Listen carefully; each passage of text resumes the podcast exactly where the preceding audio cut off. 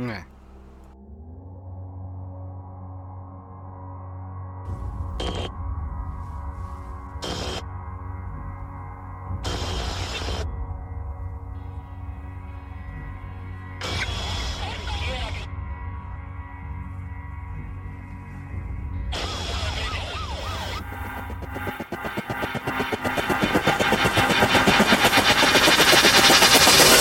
Welcome back to Parrot Gaming Productions, episode 84, where my name is Jared as always. And this week I'm recording this on Saturday because I don't know what I'm doing anymore. Um, so, anyway, just wanted to give a shout out uh, because I did talk to Alex today. And we did a little part of a, a little bit of a Marvel spoiler here in the near in the near in the near future and stuff like that. Um, so what uh, what's going on today is that uh, well, uh, Blue's finally standing up for himself. I gave Helios some treats, and I gave Blue a treat, and Blue's fighting Helios now for one of his treats, which is kind of interesting. And Helios is watching him like a hawk, waiting him for it to finish. It's it's funny because I'll give I'll give him like four treats, and uh, Helios will eat three, and Blue will eat the other, will eat the remaining one. And now that Blue is done, Helios gets to finish off the last quarter, so he gets three and a three and a quarter treats, whereas Blue gets three quarters of a treat. I don't know why. It's just interesting. But yeah, I fed him some treats. Um, I had a lot of stuff going on. A lot of shit has changed in the last couple of weeks. I've uh, I don't have a guest this week. Obviously, it's just me. Uh, so I don't know. It, it's just uh, you know I don't I don't know. I don't know. It's it's a different week, different week, different week. A lot of stuff has come out for Battlefield 2042 just to kind of jump right into the video gaming. It's interesting because with Battlefield 2042, there's a lot of information being re- leaked, uh, live gameplays. Everything's kind of coming out. It's looking to be a pretty interesting game. I'm not 100% sure what uh, what's all laid into it. I mean, there's just so much information out coming out, and I just I can't tell you how excited I am for all of the information to come out, or even for the game to come out. I'm pretty I'm pretty soaked. I'm getting really excited about it. Uh, I can't wait to play a new 2042. I don't like that there's no campaign. I know that's a big thing that a lot of people propose that they didn't have a campaign, but at the same time, I think it's um, I think it's a, a decision that they're making. It, it seems like they're going to do kind of a seasoned thing where uh, you know the, the the seasons kind of tell a story, but I'm not sure how that's going to work. So I'm interested. Uh, they did talk about Hardpoint a little bit as well too. They they gave some uh, a reveal of what Hardpoint is, how it's going to work, and how it's going to feel. So I'm interested to see how hard Hardpoint works. If it's anything like, I, I think it's uh, I think it's going to be like Escape from Tark, a mix of Escape from Tarkov with a little bit of special operations in, in Call of Duty mixed in there too. So that's that's pretty interesting. Um, and speaking of Call of Duty, uh, according to Kotaku.com, Activision name conspicuously absent from the Call of Duty Vanguard marketing. Uh, so missing logos might uh, procure might uh, peculiar. Okay, missing logos look mighty peculiar in the wake of Activision Blizzard's abuse lawsuit. Uh, so Call of Duty Vanguard was officially announced yesterday, the first major Activision Blizzard reveal since the cooperation came under public scrutiny for its abhorrent treatment of female employees. Um, so apparently, uh, it's it, what it sounds like, according to this article or even the clickbait here. Um, Activision it did not collaborate with the Call of Duty Vanguard. If they did, they decided to take the name off because of what was going on with that whole Activision Blizzard and all that craziness. Um, it, it seems like with Call of Duty Vanguard, they're going back to 1942 and all that other, or, or it, it seems like they're they're going back in time and I'm not a fan of going back in time. I like more modern video games. Um, but the the Call of Duty Vanguard is coming out. I I saw I don't know if it was a meme or I don't know if it was uh, an actual thing where. Uh, you know, instead of the three things on the Call of Duty load up screen, it's now going to be four things, and it might. It's just, I hate how long it takes to load up Call of Duty at all. Like, I, I wish they didn't have.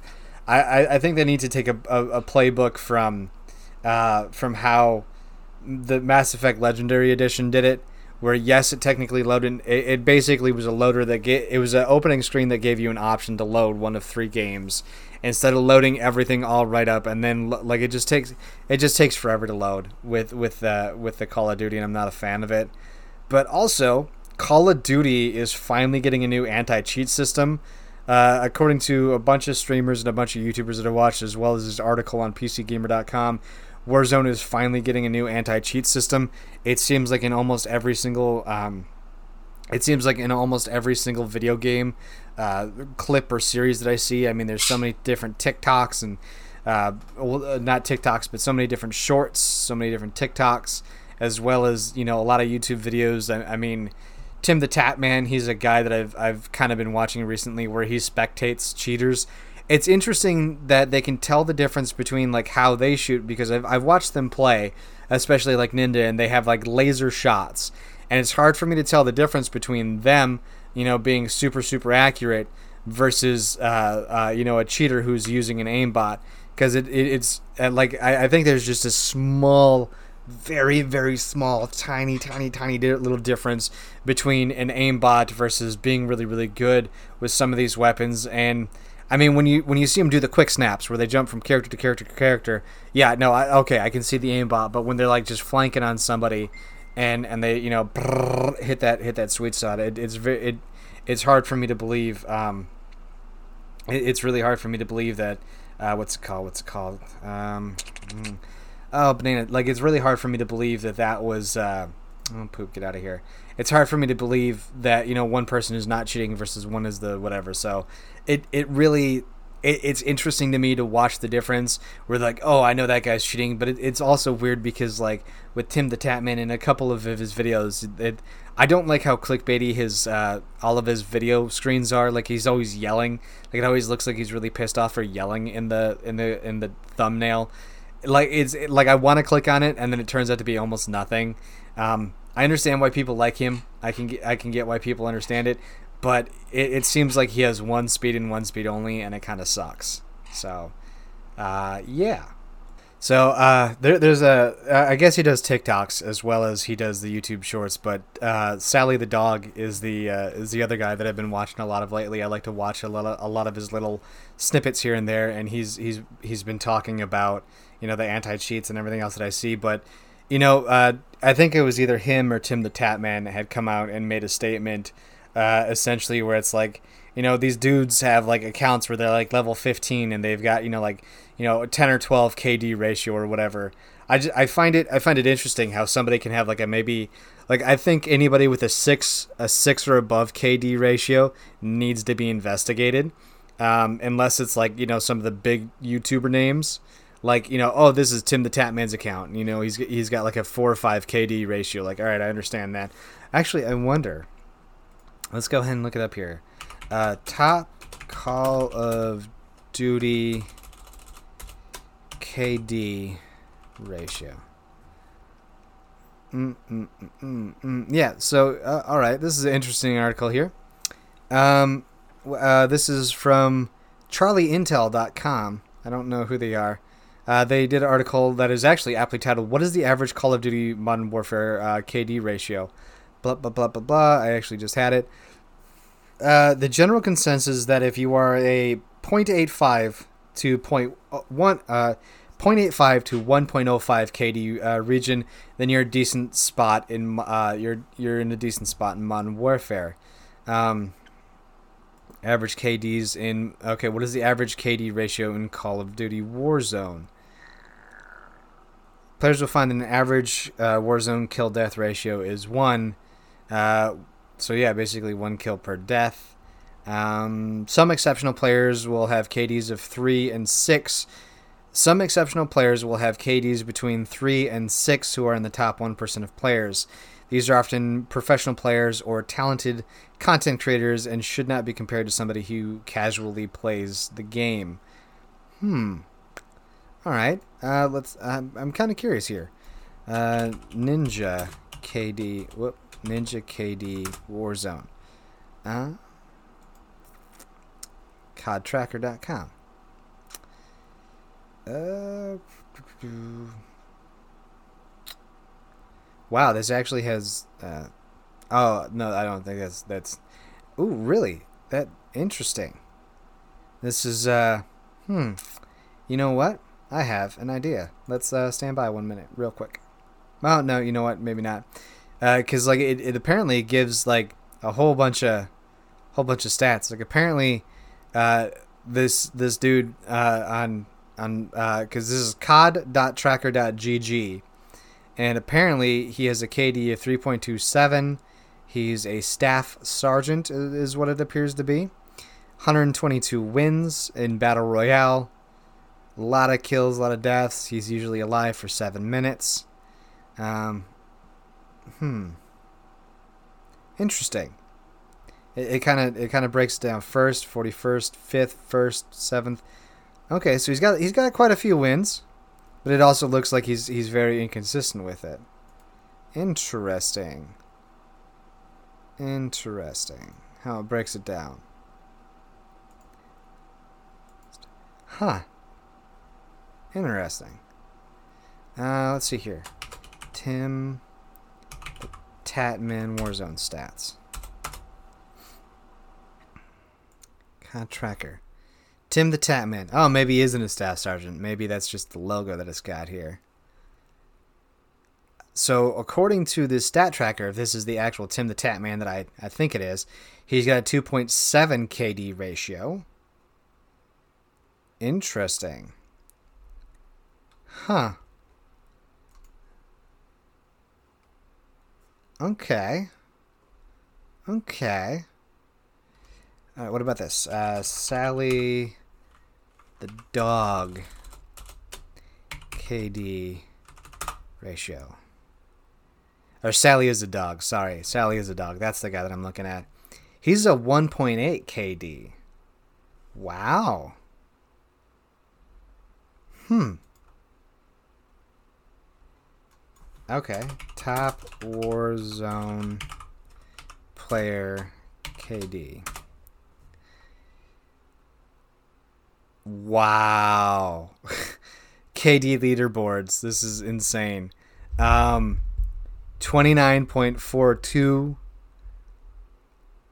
I mean, yeah, 24.92, 24.42 or 29.42 24.48, 22.08, 17, 15, 13, 12. Like I'm I'm seeing all these different people that have like super high kill rates and hot, super high KDs and like wow, this like I don't even recognize half of these names. Huh. That's insane. Like how how are people getting like all these how are people this efficient in in Call of Duty? John Wick John Wick is a 9.79. Let's go to let's go to number 5. Let's go to number 5 here. It's loading the leaderboard here. But that's insane. How the fuck do you have a 24 KD ratio? That's ridiculously insane. Yeah, like even even on page five, people are still at like a seven point seven six KD ratio. Like that's nuts. Like how are you that good in a game? Like when the top players are a three to six, these people like how are these people just not investigated? That's insane. Yeah, like I'm I'm on page seven and we're still at a seven KD ratio. It, I don't I don't get how people are that like I'm looking at some of these names and I don't recognize any of them. Like Ninja, Twitch, and all those other guys. I feel like they, I feel like they gotta be just cheating. That's absolutely ridiculous. It's crazy. So yeah, uh, Call of Duty does need a, a, a cheat. Uh, they need they need something to curb a lot of the cheating. I've I've noticed that. So, yeah, Call of Duty's getting a new cheat thing. I'm I'm excited. All right, so moving on from the Call of Duty Warzone stuff because I was interested. Uh, PCGamer.com. Sony continues to walk the line between pissing off PlayStation owners and putting its games on PC. So apparently, uh, uh, so PC Gamer says we've got some mixed messages from Sony over the past year or so about its ambitions to bring first-party games to PC. It's previously said that it wants to bring more of its games to PC, uh, like Hero, like uh, Horizon Zero Dawn and Days Gone. Like, yeah, I remember when Horizon Zero Dawn came out and apparently like uh, it, uh, what was it horizon zero dawn was um, like two or three years uh, like i think it was a couple years old and then it finally came out so uh, Sony studio boss had thrown some cold water on the hopes that we'd see same day PC releases of hot new PlayStation 5 games. And in case there were any lingering doubts, he effectively wiped them off the table. And in a new interview with Game Informer, in which he made it very clear that PlayStation consoles are still the priority, I I don't like that when um, I mean PlayStation has every. I mean I know that Xbox is Microsoft, which means that they're they're gonna go you know place they're, they're gonna go Xbox as well as PC, but I I I think I think it's a little weird that like a lot of PlayStation like I I think the exclusive market should be done. Like I, I feel like the exclusivity market should be done. Like you have to buy a PlayStation Five to be able to play uh, to be to be able to play Spider-Man. I think that's absolutely 100% ridiculous. I don't get it. I don't understand it. I, I think everybody should be able to enjoy the game. You were, I mean, you, I, I mean, yes, I, I, a while, a while, a long, long time ago, I bought a PlayStation 4 just to play the new Spider-Man game. I would love to have a PlayStation 5, but there, I just, I don't think that there's any way physically, monetarily, or anything in the near future that's is going to allow me, you know, unless I hit it, uh, unless I hit the jackpot. Um, I should maybe buy a lottery ticket. Should see how that goes. That'd be interesting. Um, you know, like to get a PlayStation Five. I just think it would. I think it would be great. I think it would be absolutely fantastic to pl- to have the new Spider-Man game. But I cannot, in 100% all honesty, um, I don't. I just. I don't. I don't foresee it happening in the near future with the PlayStation Five. But I. I, I think it would just be nice to be able to port PC, uh, PlayStation games over to PC. I think that they they would be making a huge leap where games that are made by you know Sony to be on PC. I know it's. I just I, I mean you release a game two years a year or two after it's been out on your console to the PC. I just think it's ridiculous. I I don't know. I think you know I understand why Microsoft does it for obvious freaking reasons, but I don't know. It just it it thoroughly upsets me to no end that Microsoft would do would do uh, that that Microsoft can do it, but Sony says fuck you to, to PC gamers. I think there's a lot of resentment with that. I I wish that uh, yeah, I, I wish that, that that there was a little bit more openness with it. Um, I don't know why there isn't. Probably I, there's probably a lot of reasons, but I just I feel I feel like if you're playing a game or if you're playing uh, yeah, like I just I, I I find it weird that you know in this day and age where you know because uh, Microsoft I think it was like almost a year ago was like we don't care what you game on as long as you game and you're having fun. I kind of wish that that's that's more the approach that they took. So yep, they're they're pissing people off. Fuck off. Uh, so apparently, uh, so some Twitch streamer news here. Uh, top Twitch streamer Amouranth says investigators quote strongly suspect end quote fire at her house was arson. Um, so uh, apparently, here's a tweet. Yesterday, late in the evening, there was a fire along the side of my home, originating from an area where my trash can is kept. The cause of the fire has not been yet determined, but investigators strongly suspect arson. Um, she's got a. Uh, oh, apparently that's her real name. Oh yeah. Uh, so the article basically reads here: swatting attacks in which people maliciously report a crime in progress at someone else's uh, residence in the hope of triggering a major police response have unfortunately become a commonplace risk for a lot of popular Twitch streamers. There are other kinds of threats as well. In 2018, someone fired BBs at the home of Doctor Disrespect, also known as Guy Beahm, and last weekend streamer Caitlin Siragusa, Siragusa, also known as Ar- Amouranth and one of the biggest Twitch streamers on Twitch reported a fire along the side of her house that investigators strongly suspect as arson. Um, that's interesting. As well as uh, Pokimane says that she's starting to feel uh, burnt out here. Um, so she uh, she reveals the insane number of users that are banned from her Twitch stream. I remember her talking about that. Uh, so Pokimane has always been a streamer that isn't afraid to speak her mind when she's not happy about something. In fact, when Twitch was going through its hot tub stream controversy, she was one of the loudest criticizing the platform for how it handled the situation and doled out punishment. This time around, she isn't blaming the streaming service for anyone else or uh, for how she's feeling, but still feeling. Uh, so here we go. At one point during the video, she proclaimed that she knew her heart, uh, proclaimed that she knew her heart and she knew how she felt. She didn't want to admit it, but she was feeling burnt out recently.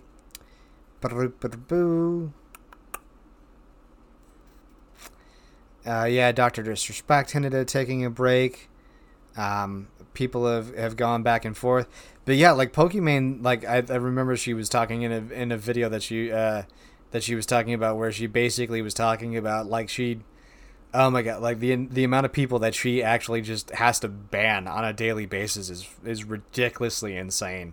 Um, and Pokimane is one of the less, uh, I guess, objectified streamers um, that that you would be out there.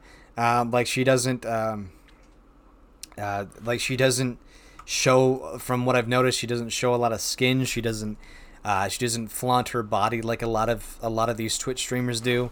I've watched a couple of uh, I watched a couple of Twitch streamers uh, that that um, I don't want to call it hypersexualization. I, I think that's maybe a wrong word, but uh, a lot of Twitch streamers, in my mind and in, in my mind's eye, they uh, they use their their, their body to to play or pander to the fans. I mean, if you got it flaunted, I'm I'm not I'm not pissed off, but um, you know, like I, have I've dated a couple of women who were essentially uh, what was it called? Um, oh God, I, I don't know how to I don't know how to uh, how do I express this? Uh, blah, blah blah blah blah. Words are hard. Yeah, so I've dated a couple girls who were uh, who were pretty cute, but were dumber than a fucking box of rocks. Um, so like, there's this uh, gal that I just found on Twitch, um, who I'm looking at here and uh, yeah, like she's got. Oh God, this is ridiculous. Um, she's a Twitch streamer, and apparently, she uh, what she she's what's it called here? Uh, she does a lot of just chatting and hot tub streams, and everything I've literally found on her is that she uh, just she straight up is in a bikini, uh, streams everything uh, to basically show off her body, and she's using her body as uh, a thing. Like she's got one of these. Uh, she's got a, a thing that uh, that's like streamer pushes the boundaries, and it's it's basically it, it's it's ridiculous. Um, it was ba- it was a huge clickbait uh, clickbait title. Obviously, looking at it here, but like everything she ba- like she like I said, she's essentially just using her body to get views like her YouTube uh, channel right now as uh, has 1.5 million followers. Um, her last two streams have 1.1 million or 1.1 thousand streams. It's it's insane. Like I just I find the amount of the, I find the hypersexual uh, I find the hypersexualization of a lot of things to be insane in in this industry where if you're a hot girl you can basically get away with it. Um, you know, if if you should like oh, here we go. Oh, 100%. 100%. And, uh, you know, like, I'm looking at this other girl right here. Uh, five subs equals 10 squats. Um, and um, you're just looking at it, you're looking at her, and you can just 100% tell that, that you know, that she, it, it it's, um, I, like, I, I talked to a lot of, I, I've talked to a couple girls, and I've, I've shown, you know, I've done some some pictures and, and everything else like that. And you know they're all like oh i know exactly what this girl is doing or what this chick is doing. Like the outfit that she's clearly chosen um, you know where she it, like she knows 100% what she's doing. Apparently she's in just chatting as well too. And it's just pure hypersexualization. And that's one of the reasons why i like a couple of, of the streamers that I've, I've seen thus far like pokimane and a couple of the other ones. I don't see their you know them using their body to to get subscribers or to subs. I mean, every once in a while they'll have something, you know, something extremely feminine. And I know this is sounding very sexist and very weird, but there's a, I, I find a, I find a difference between you know what you're doing versus um, versus kind of where you're at right now. Like I'm kind of browsing through the the the browse section on Twitch right now, and you know I can tell that some of these girls know what they're doing. Some of them are dressing up to look nice, and then other girls are like, "Yep, you're hundred percent. Do I? We one hundred percent know exactly what's hip. You know what's hip happening here. You can, you can most definitely tell that they know exactly what they're doing." And I think uh, the the Twitch streamer that I'm watching right about meow is about to do her ten squats or whatever. I don't know why she's. I can't hear what she's saying, but um, I don't get it. She's doing something now, and it just you, like she's using her body body to sell to, to, to get Prime users. She's only got 364 viewers, which is not bad, but I mean 157,000 followers, and she apparently hit her follower goal, which means that she's probably making money, which kind of pisses me off, but whatever. But yeah, that, that kind of goes into the the whole hypersexualization, all the other dumb stuff like that. So, yeah. Uh, sorry, another stupid rant there. Uh, so Rainbow Six Siege uh, tournament is scuppered by IRL structural damage. The fuck is scuppered? Sink, prevent from working or securing, thwart. So the Rainbow Six Siege tournament was thwarted by Unreal.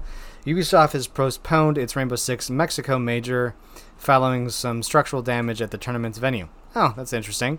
Uh, while the six, uh, while the six Mexico 2021 major in full swing, uh, the final match of the day between Dark Zero and Damwon was originally set to take place on August 18th, but before it could happen, uh, Rainbow Six Esports Twitter announced that they would be ending the stream and postponing the match due to structural failure at the venue. Nobody was injured. It left fans pretty confused. Uh, we're keeping awfully. Uh, Dark Zero and DWG's members are keeping hush about the whole situation while rumors swirled around a collapsed roof Thankfully, the issue turned out to be a little less severe, uh, with Rainbow Six later informing everyone that a pesky air conditioner was to blame. uh, yesterday evening, before the start of our final match, a week li- uh, a water leak was discovered from the ceiling on the main stage. To ensure everybody's safety, the tournament areas were immediately evacuated because of a water leak. Uh, the the leak uh, caused uh, by an overflow drip pan from one of the a- AC units. The issue has been addressed and no water leaks were found. That's that's kind of funny. That's kind of cute. That's kind of adorable. I like that. Uh, so uh, just two little bits here about Doctor Disrespect, and then we'll move on to Madden, which is football. So Doctor Disrespect criticizes Call of Duty Vanguard reveal. The wait for Vanguard has officially been revealed. Now it's over. Uh, so Dr. Disrespect's first reactions after the trailer had concluded was to ask disbelievingly if there was a next step. When it became clear that this uh, this was all the event had to offer, he then asked his teammates if they'd like to queue up for Apex Legends instead of playing more COD Warzone. He went on to joke about uh, having been blown out of the water by the teaser, and ironically hoped that whom- whoever worked on it was also involved in the brand new map. According to Dr. Disrespect, the main letdown, aside from the lack of content in the event, comes from the choice to make Call of Duty Vanguard preview purely cinematic, even though it comes packaged in an interactive medium. Uh, so again, a lot of uh, so one of the things that I have noticed is that a lot of these trailers they say that video was captured using the in-game engine, uh, but that's basically like saying I made this movie with the uh, Unreal Engine 4, and like and you're like oh, did you make this in the you know was this made for was this made in the game? Was this made for the game? Was this made with you know the you know playing the game? They're like no we just use the unreal engine 4 to create a video. And that's that's what a lot of these games do is that they use the game engine to create cinematics instead of actual gameplay. Um, and again you know this is kind of what we were talking about here.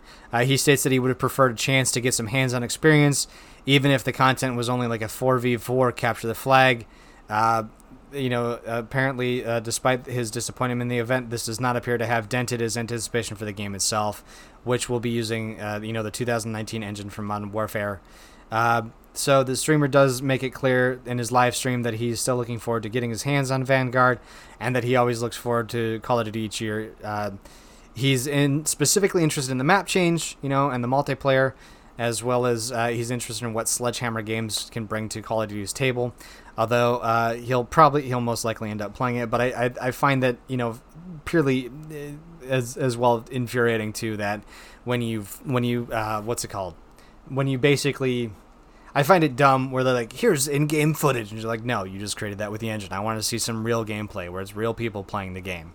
Um, and not just in game footage. I think 2042 did a pretty good pretty good reveal with that. Their engine, the, their created engine trailer looked a lot like the actual game itself. It looked pretty crisp and clean.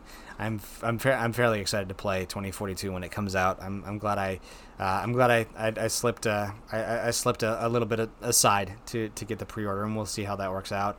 Um, but yeah, so anyways, uh, Madden NFL 22 uh, had a review by GameInformer.com. Uh, uh, again, franchise mode remains to remains a focus following EA's sh- shift to add last year's uh, mode po- post launch. Um, talks about all the other stuff. The the guy pretty much likes it. Um, one of the things that I, I don't like about the the the Madden series, um, one of the, uh, there there's an interesting um, what's it called? There's an interesting um, there's an interesting mode where it's like a seven on seven football game. It's the the concept of it is interesting. I like it. I like the concept of it. Um, it it's it's fairly interesting. It's it's got a lot of neat uh, neat niches, but they need to they need to make some adjustments. Uh, the seven v seven game, everyone's got a different uniform. It's it's pretty d- difficult to discern to ascertain who's who, who's what. Um, I, I would like some more refined jerseys. Like you could pick the like. I, I wish that there was a you know like how you can select the the home team's jerseys as well as the away jerseys, as, as well as I I want them to bring back. Um, I want them to bring back specifics, uh, a lot of different specifics in the game. I, I'd be I'd be fairly interested to see how the the game is I, would be fairly interested to see how the game plays out. As uh, you know, in Madden 22, I'll probably buy it when it goes on sale, like within a year or two, um, just because I like it. And and again, I, I wish that they had. I, I wish Madden would take a different direction, but EA Sports is greedy as fuck, and I know for a fact that they'll probably never change. So I've talked about it before in the past where I wish that they would go back to the old way of, of moving a team and, and doing all that other stuff. You know, I don't like how you're only given certain different markets to move to. The jerseys are already pre-selected, the colors are pre-selected. A lot of the a lot of everything is is very ugly looking. The, the jerseys are very ugly. Very I think there's maybe like four jerseys, four combo jerseys that I really like. Uh, I and it, I just I think there's maybe two or three like there's a couple good names but I just I, I wish that you had the ability to choose your own colors and create your own jerseys. I just I think a lot of it is disgusting. I, I wish they would go back to like the NCAA, NCAA like 2014. Like I think I think that was the last time that you could like go online and edit everything. I wish there was a, a couple different modes. I, I just wish there were quite a few different changes to the Madden game to, to make it better. You know, um, uh, I you know I, I I don't like how it, it the game itself. You know, you want to maybe make a superstar team, or you want to do this, or you want to do that. Like I like they, they they went into depth with a lot of good stuff with being the owners and the coaches and and playing the NFL stars. I just I wish that there was different routes that you could go based on different things. So yeah. Oh, uh, another interesting article here. Uh, this was actually from 2000. Um, let's see here. I'm gonna read this real quick and get back to you. This is about Belle Delphine uh, being banned on YouTube. This was an article from November of 2020, though. So um, she was banned for sexually explicit content, according to her. Uh, she wasn't issued any warnings. Was this her? Um, what was this? Was this her? Was this her? Uh, her music video? It's often sometimes meant to be jokes, such as the time she ate a picture of PewDiePie.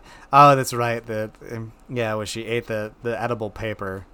Um, hmm.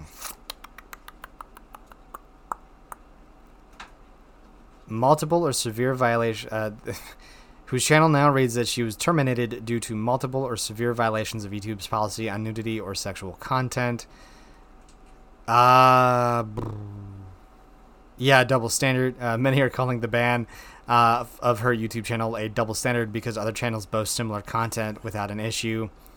Uh, Delphine and Keemstar on Twitter pointed out, uh, I can, yeah, that, that was literally what I had in mind because I was like, wait, wasn't her like? Didn't she make like a, a comeback with a music video? And I think that's what she may have been banned for. But the music video WAP, which stands for Wet Ass Pussy, uh, which is actually a very catchy song. I hate how catchy. Like I don't, I hate rap. I don't like Cardi B. Well, okay, I take that. No, maybe that's Nicki Minaj. Uh, okay, but anyway, like it's catchy as fuck. Like I'm, I'm not gonna lie. WAP is ridiculous. Like it's a dumb song. Everything about it is ridiculous. It is over the top. The music video is ridiculously explicit, but yet it's still up on YouTube. And Delphine put up a video, and she gets hit, uh, but WAP doesn't. I think it's I think it's crazy. There's a huge double standard. So, yeah, that's just the dumb gaming news. I was uh, I looked up an article. Um, I was looking up an article on uh, what's it called here, uh, GameRant.com, and I saw a, a uh, an article about Castlevania, which is an, which is actually something I've been watching, and uh, so a fan actually had a Lenore cosplay, and Lenore is Lenore is um, how do I put this? She's one of the younger female vampires that we meet a little while later, and uh, she's she lives in Straya or Styria, Styria, Styria, um, and uh, she's a very interesting vampire. So uh, so we're gonna touch on some spoilers for some stuff here. Uh, so I talk. I actually just got done. I just did a segment with my great with my good buddy Alex for about 40 minutes where we talk about a bunch of stuff Marvel, and then we touch lightly on Dune. Um, literally, there. I think there's spoilers for Marvel. Marvel, What If? I think I also touched on Wolverine as well too. So spoilers with Wolverine if you haven't seen Wolverine. So we're gonna touch on uh, Castlevania here next. Actually, we're gonna we're gonna kind of transition a little bit, and then um, so we're gonna talk about Castlevania for a little bit, and probably some other stuff that I wanted to get into. And I don't know if I'm gonna do the if I'm gonna just I don't know if I should you know what I'll do the I'll do the I'll do the edit uh, and then we'll talk about football after the Marvel stuff because I I just I just saw something interesting on uh, I, w- I was watching the Cincinnati Bengals versus the Washington football team. Um, so anyways, uh, Cas- so for for a while, I had been I had been curious about Castlevania. I had seen it, I had heard about it, heard a lot of good things about it, and then I was watching a I was on 9gag, which is a which is a website that shows a bunch of memes, videos, and apparently now a bunch of TikToks and stuff like that, which I I hate. I hate that so many people like TikTok. And I think TikTok is ridiculous. I'm not a big fan of the like. I mean, I like the fact that they're like 30 seconds, but you, you, can't always keep my attention for 30 seconds and a lot of times a lot of the things that i see on tiktok are really cringy. Like they're, they just kind of make my blood boil. Um, but anyways whatever that's that's above and beyond the point. But yeah so i was watching um, so i was watching this mini little clip where Sypha Sypha i think is her name and uh, belmont trevor belmont were fighting some goblins in a field and Sypha says shit for the first time. Like she she usually is a pretty uh, low key uh, individual. She doesn't swear. She's she's very calm, cool, collected. And they're fighting a bunch of goblins, and she gets really pissed off and is like, "Oh, this is interesting."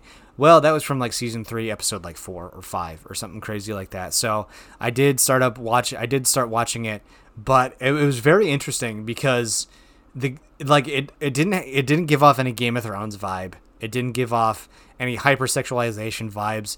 Um, it was really interesting because it, it starts off the season one is basically about them killing Dracula, and it's really interesting how they do end up killing Dracula. It's it's great. It's a great choreographed fight. The animation is pretty rough to begin with. Season one is kind of difficult to get through with the animation. Season two, everything kind of picks up a little bit better. Uh, the animation gets gets a little bit better. The storyline really starts picking up. Season three is really where I think it explodes. Um, and, and, in season three, we meet some new characters. We start to understand the dynamic. We really start to follow this new story. Um, and it's really interesting because in season three, there is a uh, there's an interesting moment in where there's I there's okay so there's two simultaneous sex scenes. Um, one is where a uh, forge master by the name of Isaac is getting it on with Lenore, who is a vampire from Straya. And then there's also a sex scene between Alucard, Dracula's son, and uh, uh, a guy and a gal from Japan who are trying to kill all vampires because of the rule that they lived under. So uh, basically, a little backstory here. Isaac was the Forge Master for Dracula. If you don't know what a Forge Master is, essentially he has a special hammer and he knows magic, and he turns um, turns dead people into what are called night creatures, and these night creatures are basically just demons, I guess. Uh, so these people are brought back from hell using a Forge Master's tool to inhibit a body of a night creature who is a, a, a, they're basically a demon that comes in all different shapes, size, and, and ter- a lot of ter- terrifying uh, creatures that you essentially uh, are now part of Dracula's horde. Uh, so these night creatures, you know, run around do whatever. So um, what he used to work for Dracula in making the horde. Well, of course, Dracula died. Isaac didn't. Uh, Isaac was tricked by one of okay so there's there's uh, by one of the vampires of Styria. Styria is run by four female vampires. Uh, two uh, are lo- two female vampires are lovers. One's a soldier. One's a, uh, a logistics. Lenore is a diplomat, and then I think uh, or uh, Cyrilla Cyrilla is uh, the schemer. So uh, Cyrilla tricks Isaac and brings him back to Styria where essentially they want him to be their forge master. Well, he was loyal to Dracula, and he, you know, when he creates a creature uh, using his his magic, they're loyal to him, and because he's loyal to Dracula, um, you know, the, the sisters want him overturned. So so they go, Lenore, take him over. You know, they like, find a way to to get this guy to be our dude. And uh, Lenore, who is um, she she she comes off like she was turned into a vampire at the age of like 18 to 25 she she looks like a very young female uh, you know a young adult female vampire. She's not you know uh, I, I, guess they're called lollies where they like they look like they're you know 12 to 16 or some shit like that but they're really like a thousand years old or some dumb bullshit like that. But she looks to be uh, a vampire who is turned like I, I maybe even want to say 19 to 25 the very young female look and uh, so she's a diplomat is what she refers to herself in in the in the court of uh, uh, uh, of of the female vampires, and um, she basically seduces them in a super BDSM way. Um, like it's really interesting because like she keeps calling him a good boy. She even leashes him at one point in time. Um, he tries to he tries to beat her up once and she just totally wrecks his shit. It's it's pretty hilarious. But like if if you're into BDSM at all, like or into uh, a dom or sub kind of like sexual realm with stuff, it it gets pretty like like his whole his whole like she grooms the fuck out of him. Like it's it's weird. It's very very weird because um this is probably a little bit too much information here, but that's that's kind of something that I'm into. Like it's a, it's like it's a little like it's not like it's not like time me up, mommy, but like there's some shit like like it triggered some shit. It was it was weird watching your shit play out. Like you're like, how hot would it be to watch this thousand year old vampire who looks like she's 19 just totally dom you, and you like watch it play out in this in this whole little scenario, and you're like, oh my god, so it's it's really weird. And then at the same time, Alucard is getting totally teamed up. So so I don't know if they're brother and sister, or I don't know if they're lovers. But uh, these two Japanese, uh, I guess, hunters were uh, they they came from feudal Japan, where a vampire ruled over them and taught them how to be ruthless and crazy. So they come to Alucard to learn magic and to learn how to kill vampires because Alucard actually kills his father. Like I said, fucking spoilers alert. So if you're listening, fuck you, spoilers. So um, he uh, they, they, he's trying to teach them how to do it, and they don't like that he's teaching them too slowly, or they actually came to kill the son of Dracula. I'm not 100% sure. But they basically, uh, you know, he's like sleeping in his bed, and then he's like, "Hey, is everything okay?" And they're like, "Well, you've, we've come to give you your prize." And so, like, apparently, Alucard is bisexual, um, and it's weird because a lot of the time they show uh, Alucard and the guy doing a lot of things. So there's uh, a lot. So maybe he's a little bit more uh, male leaning, but basically, they they they they basically set him up for failure um, by basically putting him in into a massive uh, trifecta of love situation. They bind him, and then it's funny because they're like, "We're gonna kill you." And Alucard's, do you remember how I said my father doesn't really like magical, you know, magical weapons? Oh, and then he kills the two of them, you know, with a magical weapon. He goes, "I never said I didn't use magical weapons. I like them." And I was like, "Fuck." And then he, it's funny because like he stakes him outside of his, outside of the front of his gate, and he's like well, if it was good enough for my father, I guess it's good enough for me. And I'm like, God damn. Wow, Blue, that's a little adventurous. What are you gonna do there, bud? Uh, what are you gonna? What are you doing? Oh, he found a foothold. Wow, very nice, very nice. So I have a sorry, I have a feeding tray, or I had a feeding trough. I call it because Helios likes to fling his food. He throws his food all around, and the feeding trough is a little bit higher than the Heidi hut that I have down below. And the Heidi hut, uh, on top of the Heidi hut, has their water. Um, their food dish is over in one place, and, and their water is in another place. And so what I did was uh, the feeding trough goes down. Uh, like I said, it, it's about I want to say it's about maybe eight or ten inch drop. And Blue is not really comfortable dropping that far without fluttering or doing whatever, so it's very odd for him. Well, he grabbed onto a piece of the feeding trough on the outside and was trying to lower himself down into the onto the top of the uh, the Heidi hut, and he ended up working it out by grabbing a. He found a foothold and was able to drop down there. But oh, he's doing it again! You cheeky little bastard! Why are you going up and down? I think he's working it out to how he can how he can continuously do it. I, I so okay. So, a fun little interesting fact here Blue is fully flighted, so is Helios. I don't really like to keep Blue fully flighted for two reasons. Number one, he uh, he he's very jumpy. He, he flutters around a lot. He flies around a lot. He's he's crazy. I, I love him to death, but at the same time, he gets a little weird. Like he, he can he can really go. He can really be himself, and he's he's full of personality. And I love him to death for his personality, but at the same time, um, wow, he's really testing out how to get up and down from there. He's really working that out. He's he's using that Buddy Braid. He's he's brilliant. He's six years old, and he's got another twenty years on him. But he's he's really trying to figure things out, and it's really adorable to watch him work. Um, but he, uh, he's become fully flighted. I like how he gets around a lot more. Like if I'm in a gaming binge, he will literally fly over to my gaming monitor, hop on my little gaming monitor, and he'll just hang out with me for like 20, 30 minutes just watching me play my game. I can talk to him, I can give him some head scratches. You know, like he he's really becoming more of a free bird uh, than than staying confined to his um, to you know the little area that I have them live in. So I'm really liking the fact that he's he's opening up to different uh, to different locations instead of just staying in one stagnant location instead. So I, I really like the fact that Blue's uh, you know beginning to explore my household. Uh, does it make cleaning up a little bit more difficult? Uh, yes, the answer is 100% yes. Uh, do I dislike it? No. I, am glad Blue is is, is uh, you know I like I said I never liked caging an animal.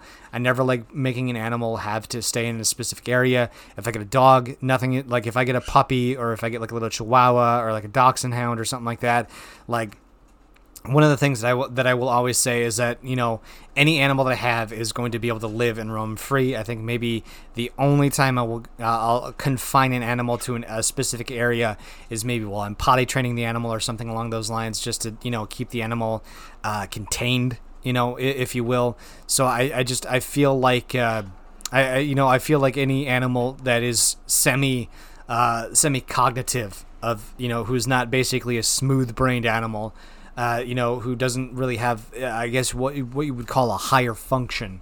I, I feel like they should not be caged. Uh, you know, I, I feel like SeaWorld is. I, I don't like SeaWorld. I don't like what they do with animals. I mean, it's it's it's very cool that you can get up close and, and personal with dolphins. You can see orcas. You can see every you know all these animals. But I, I, I feel like you know like it one of the biggest things that i uh, one of the biggest things that I, I, talk about all the time is you know like I, I have this reoccurring you know daydream where essentially if i get super super bored i'll throw on some music and i'll have a daydream. But like uh, you know it, it's interesting because what i'll do is uh, i'll have this this this thought where it's like oh well what if i you know build like what if I had a hundred trillion US, one hundred trillion US dollars? Oh well, I'd build like a giant dome for Helios and Blue to live in, to where they could, you know, they'd, they'd have a couple, you know, there'd be like two or three trees in the in the environment. Uh, it would be this massive, you know, I'd build like two or three massive structures that adopt, you know, I'd adopt a, a macaw two. I'd, I'd, I'd adopt, uh, you know, uh, maybe one or two. Uh, I'd adopt a, I'd adopt some paired macaws. I would adopt maybe uh, some uh, some uh, uh, African greys because I like African greys as well too. But I'd give them these huge domed environments to where they could live in, and you know I'd be like, oh well, what if I built a pond or or what if I built a like a a, a lake or something along those lines, you know, that I could stock fish in, and you know, maybe I'd throw a couple bass in there, or maybe I'd throw some bluegills, or you know, some some some small species in there that I could maintain, or or what have you. And you know, I think about the structure that I would build for these fish tanks, and they would be this massive structure, you know? Like I know that perch or bluegill, you know, maybe get up to at absolute maximum with perfect environments and you know the perfect feeding structure, like you know a foot long. But like they, you know, like if I I gave a you know a a, a perch or maybe some bluegill like you know, a, a like a, the size of a, a, a double wide trailer as as a place to live. Like I feel like that would be a good enough, you know, a good enough, a small enough pond. Like I feel that would be the the bare minimum of a pond or location that it would need. You know, like you see these fish tanks that are like, you know, they're like, oh, this is like a, a hundred gallon, 120 gallon fish tank, and you're like. well, I want like a baby mini goldfish, or like I think a minnow would think this place is huge, but once the minnow grows up into something semi, you know, large enough, I, I feel like I, I feel like it would just be too small. You know, like I, I feel like anything over, you know, over like you know two inches, th- this place is just tiny, and I and I don't like confining an animal to such a small space. You know, like people that keep goldfish in that tiny little that tiny little pond or that tiny little, you know, the the goldfish bowl. I think that's just dumb. I, I fucking hate that with a passion. So you know, like I, I always feel like an animal should not be caged throughout its life. I, I feel like an animal should be, uh, you know, open and, and free to live and free to roam you know in certain places i mean yes you know if, if an animal is destructive maybe can you know maybe confine it to a room while you're out for the day but you know, I, I don't know. I just, I, I don't like when you bring an animal, like if you have to leave an animal home for eight hours a day and you leave it in this tiny little cage so it can't go anywhere or do anything. Like I hate caging Blue and Helios. Yeah, I got to clean my TV off every other day. Yeah, I've got to, you know, clean certain things off in my house a little bit extra, but their freedom and their happiness uh, is, is abundant to me. You know, I, I don't have any problems with them plucking or anything crazy like that. So I don't know. I don't know. Oh, wow. Sorry, that was a bit of a tangent, but yeah. Anyways, that's uh, that's the uh, that's the tangent there for, for the for the birds. I was, I was going on a little a little bit of a rant. Yeah, I, I, I feel like you should you should keep an animal as free as, as, as possible. You know, don't limit them to, to not get on their bed or, or do anything. So I feel like their freedom is uh, their freedom is more important to me because it keeps him happy. Uh, I mean, Helios seemed like he uh, was picking up underneath his wings. He's got two bald spots underneath his uh, where his wings join his body, and I've noticed that he's still doing really, really good. You know, like they're just bald spots that he's got. You know, it's it's not it hasn't worsened. It hasn't got it hasn't gotten better, but it hasn't worsened. So I feel like uh, maybe it was an issue he had before, but now that he's living a very happy life with Blue, I feel like uh, they're two very very happy birdies. So anyway, that's uh, that's it. So we're gonna go back into the past by about oh about an hour, and we're gonna listen to some Marvel What If stuff, and then we'll jump right back into it. All right, start recording. So three, two, one. Welcome to the Marvel segment of this podcast, where I'm going to talk about a bunch of stuff Marvel with my great friend Alejandro, who's my resident Marvel expert. Ex, ex, expert. Alex, you want to say hi? Hi. Thank you. You can call me an expat if you prefer. Whatever. now you're getting into some Battlefield 2042 stuff. So, but that's that's that's we already talked about that because I am going to.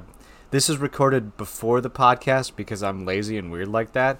So, Alex, I want to start off here. Um, Alex is one of the guys that I had on in the very, very first podcast parts I ever I ever did, and uh, so I want to start off with a quick Marvel uh, question for you here. And this was on Reddit. It's got like 14,000 upvotes and like 4,500 comments, but I'm interested in what you have to say. So, a gentleman by the name of Short Round Banks uh, three says, "What's what's one small inconsistency in the MCU that irks you more than it should?" Uh, the Spider-Man Homecoming time jump Okay, why does that irk you? because it's basically the only thing that makes the timeline not line up in the MCU. Basically, I mean, because it jumps. I want to say it's an eight-year jump. It's very specific that it's eight years later Mm-hmm. from the um, events of event the first Avengers movie, and that would put it in 2020 theoretically if Avengers takes place in 2012, Okay. And it just makes things it, it makes it hard to have everything line up properly because everything else is pretty easy to say. Well, this happened this year, this happened that year. That's the only thing that makes it not completely line up. Like you can't perfectly get things to I don't know, it just it just makes things not quite slide into place perfectly. So it's just a like slightly off center, so it just doesn't feel quite I don't know. Okay. So you, think that it should have been something along the lines of like instead of a specific eight years in the future, it should have just been after the snap. No, it, well, it was before the snap. It's Spider-Man: Homecoming, Oh yeah, Spider-Man. the first Homecoming. one. Yeah, Oh, sorry. It- that's the one with uh, Vulture. yeah, the one with Vulture. okay. okay. Yeah. So it's they show the events of right after Avengers where he loses the contract, Mhm. and then they say eight years later, and we're into the events of Spider-Man: Homecoming, which I believe came out in 2017 or 18. Mm, yeah.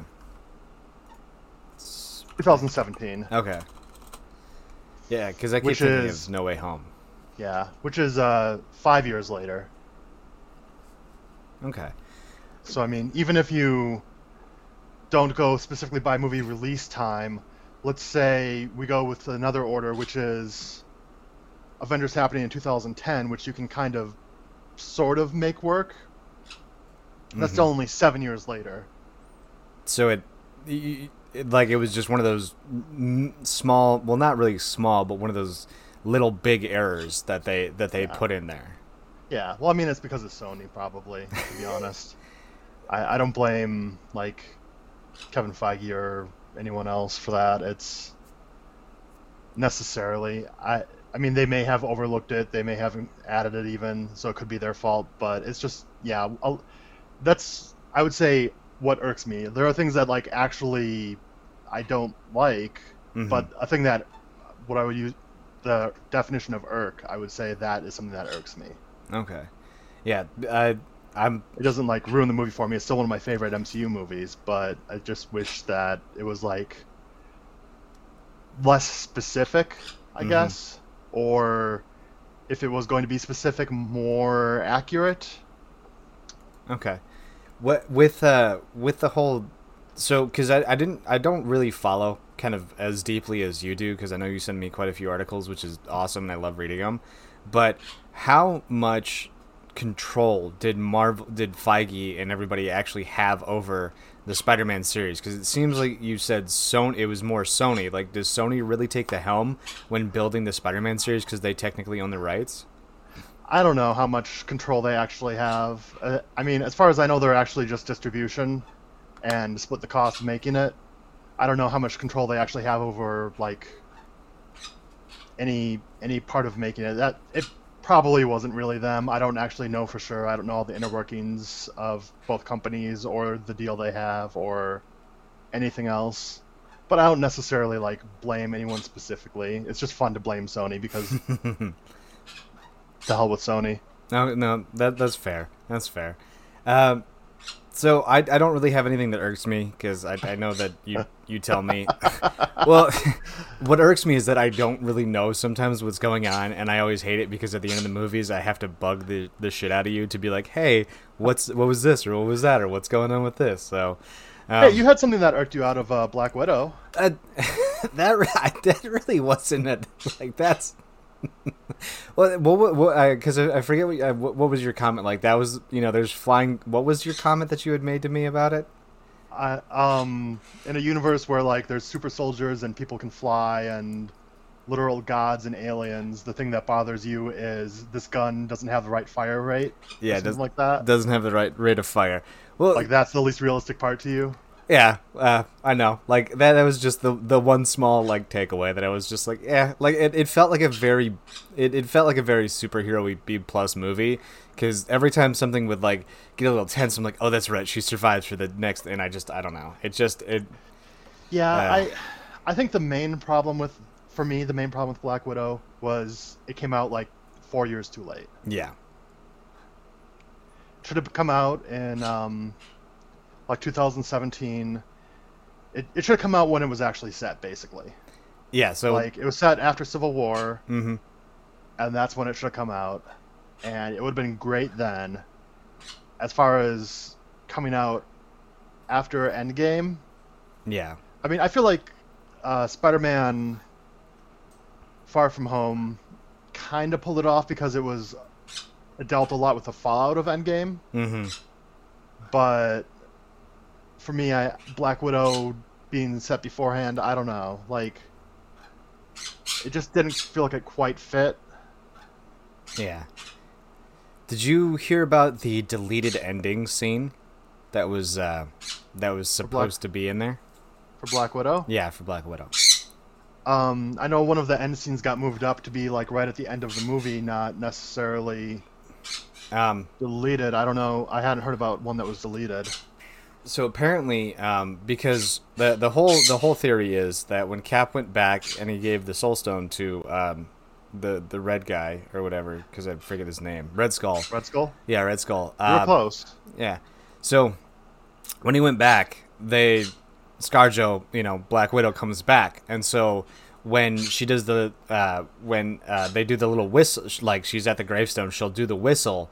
She hears a whistle back, you know, and hmm. and the black it, it sets up the return for Black Widow in you know an alternate timeline because technically, you know, Captain dropped off the Soul Stone. So he should technically get the soul back. I don't know if that's how that works, but that's what a lot of people were saying. So that was a theory, not actually a deleted scene. Oh, is a theory? Oh, okay. I that's what it sounds like. I mean, if people are saying that's what like that doesn't sound like any kind of like leaked deleted scene to me. yeah. Unless there wa actually was one where she whistled back and then they go into that explanation. That just sounds like a lot of people theorizing to me. Yeah, it, it might have it might I, because I think it was just a deleted scene where she, you know, whistles at the gravestone and then hears a whistle back and doesn't know where it came from. And then a lot of people were theorizing that it was because of that whole event. Like it that was just the the small deleted scene. Um, and then I don't know why uh, it, they didn't have that in there or what made Marvel say no to that. But apparently it was a scene that was recorded, but then, you know, that's the whole spin off. Oh my god. My birds are retarded. Blue flew off somewhere, and now they're trying to call to each other, and Blue's stuck in my bedroom, even though he just flew into my bedroom. This is ridiculous. My birds are dumb. Give me a second. I'm gonna go correct it. Sure. You guys are stupid. You can fly. God, dumb.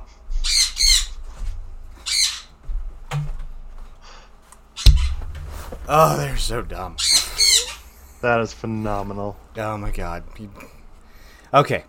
Anywho's and what's it's. Alright, uh, so moving on. Uh, what if spoilers? Uh, if you haven't seen the second episode, uh, so well, do you want to talk about the first and second what if episodes, or just the second Sure. one? Okay. So What if we talked about both of them? what if? Uh, so f- you've been fucking warned. Spoilers ahead. Uh, first first episode, Ca- uh, Captain Carter. I I thought it was pretty. I thought it was a neat spin on the new uh, quote unquote Captain America. Yeah. There were um oh, that was the main one that I feel like was like not spoiled but like revealed by the trailer footage that we had seen. Mhm. So there was less stuff that actually like surprised me in that one. Yeah. But I enjoyed it. It was fun. Yeah, I thought it was. I thought it was great. Um, I, I liked. I, I liked the exposition where basically they they did all the the Captain America stuff as Captain Carter. Um, I thought it was kind of cool where they stuck with the, the misogyny of 1945, and then basically like she kicked ass. I did like the little love story Yeah. Between- I mean, that was. Oh, sorry, I didn't mean to cut you off. Oh no, go ahead. No, that that was um, a lot of stuff that was touched on also in the um, Peggy Carter, uh, or Agent Carter, like one shot and then TV show too. A lot of that stuff Yeah. like was touched on. It had a lot of little callbacks and stuff to that, which was, or maybe at least a couple, which was fun. I never saw the Peggy Carter TV stuff.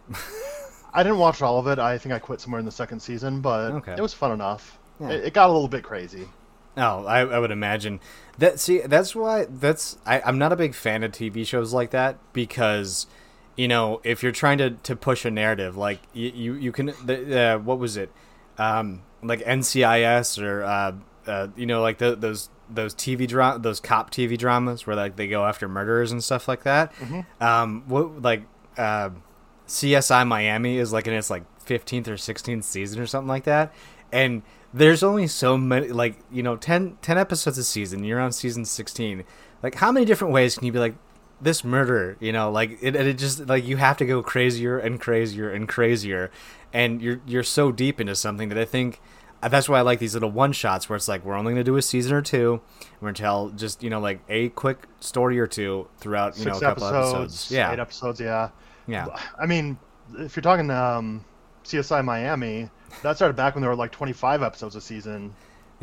yeah. That's- Like you can't have any kind of cohesive story running through a season at at that length. You can just have little vignettes, and they get old pretty quick. Yeah, because it's it, how many different times can you tell the same story without adding some crazy nonsense in there? That's why I like that's why I like what they're doing with stuff. So Well, I mean, you can make a quip, put on your sunglasses, and go "whoa" pretty pretty often, but that only takes you about 10 seconds out of every episode. yeah, um, the the one thing that I I don't like is that we don't know what happened after Peggy disappeared and uh when, well like she came back.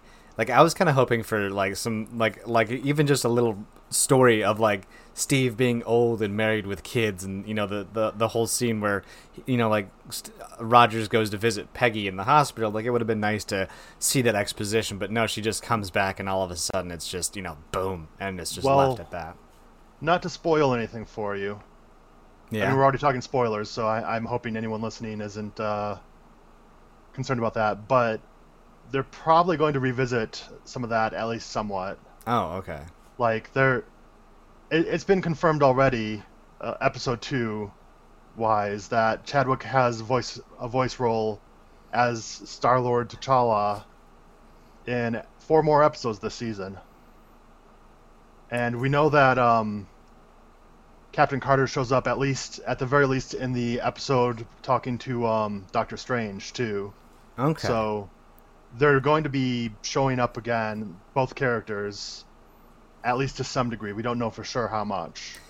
okay that that'd be nice that'd be nice So we may get to see old non super soldier Steve Rogers in hospital bed doing like the alternate version of that. Or he could be dead or anything else.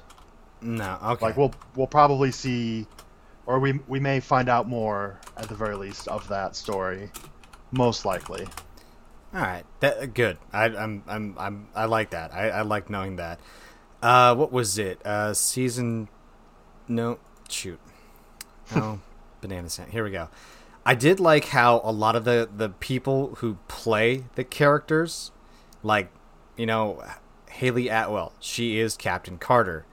Um, I just didn't like how uh, uh, Josh Keaton is the because I'm on IMDb. This is the only reason why I know this stuff. I didn't like how um, how uh, God, what the fuck is his name? Why can't I think of it? Chris Evans. I don't like how Chris Evans didn't come back to voice Josh Keaton. Or Steve Rogers, you Steve? Rogers. Oh my god. Yeah, wow. You can tell I'm fucking yeah. But But like, you know what I mean? Like I just I, I like how a lot of people returned to voice the characters that they were.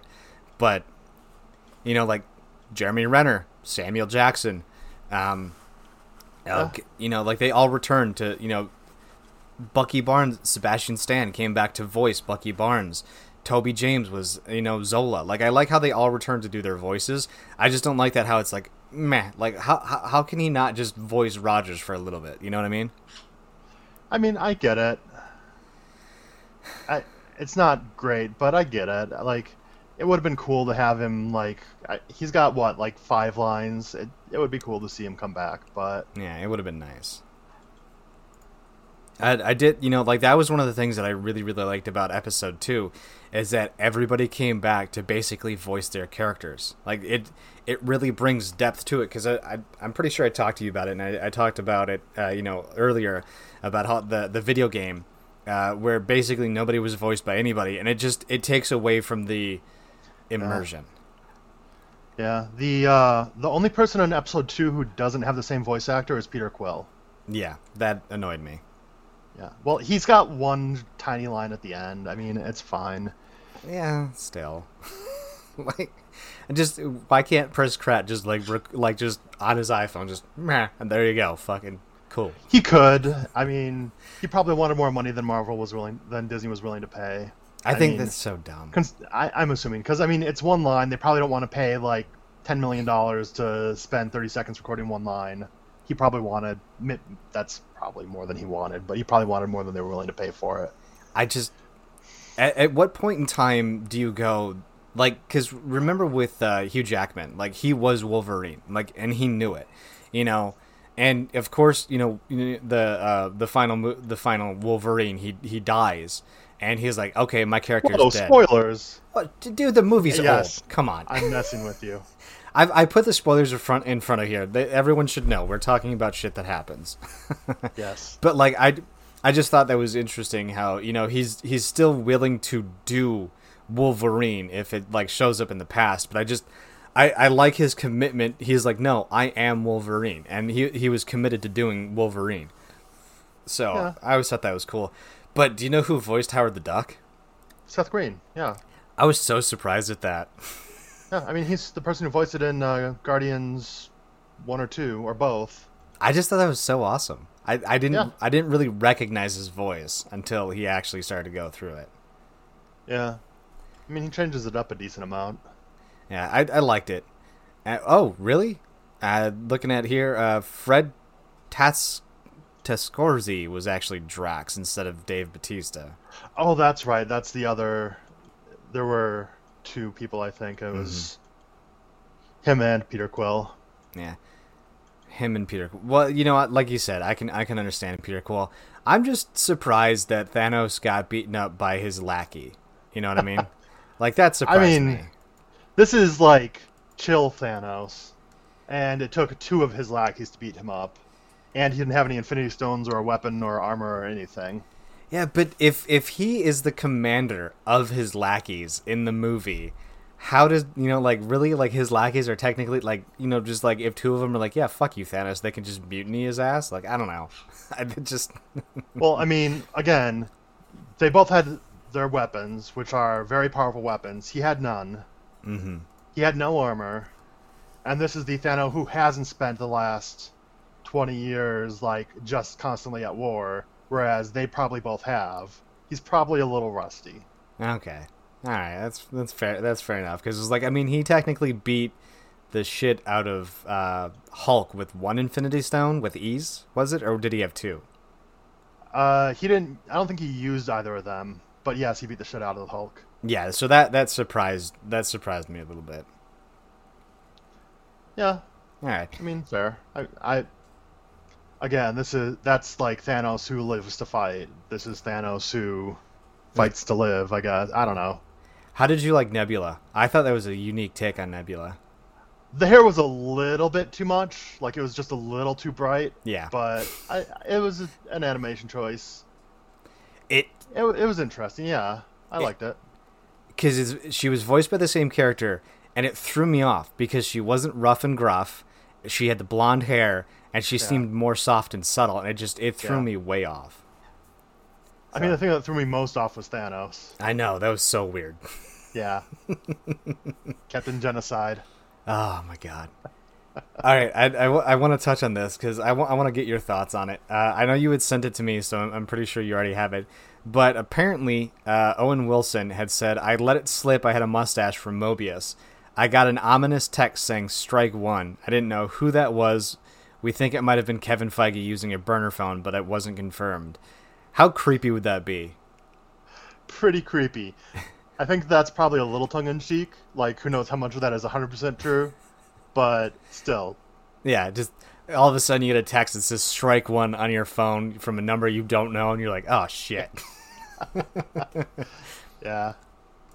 They're they're pretty uh, thorough about keeping spoilers from leaking, which honestly I appreciate. Like I'm I'm glad that they keep spoilers under wraps. I don't like it when the entire movie is completely revealed and out before the movie's actually even seen by anyone. Yeah. Well, what did you think about their their choice not to do uh not to do a, a trailer for Spider-Man, the new Spider-Man? What do you mean their choice not to do a trailer? Didn't you hear? Apparently, they're not. There is no trailer for the new Spider-Man movie yet.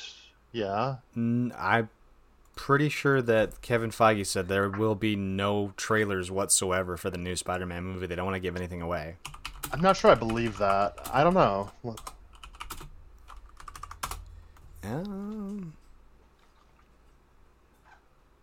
yeah, Spider-Man No Way uh, No Way Home trailer releasing before uh, yeah, what the fuck? Spider-Man No Way Home trailer will release before movies. Uh, Marvel Studios Kevin Feige responds to lack of okay. Marvel Studios Kevin Feige responds to lack of Spider-Man No Way From Home trailer, saying that it will come before the film. Oh, never mind. Yeah.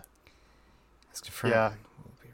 Guaranteed Spider-Man No Way Home trailer will be released before the film. Yeah. Okay, so I guess that was a dumb thing I saw on the internet. Yeah. Oh, dope! Here's an entire release, uh, key release dates for everything.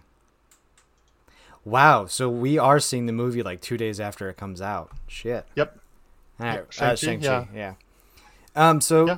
sh- let's talk about Shang-Chi just because that was next. Uh, so uh, Ten Rings logo controversy comes full circle. So why don't you explain to me what the controversy was in your own little way? Oh, um, that's just uh, the original uh, Ten Rings logo. Mm-hmm. Had uh, mon- the I'm not sure what the Mongolian language is called. Um, uh, but had uh, the writing from I guess just Mongolian. Yeah.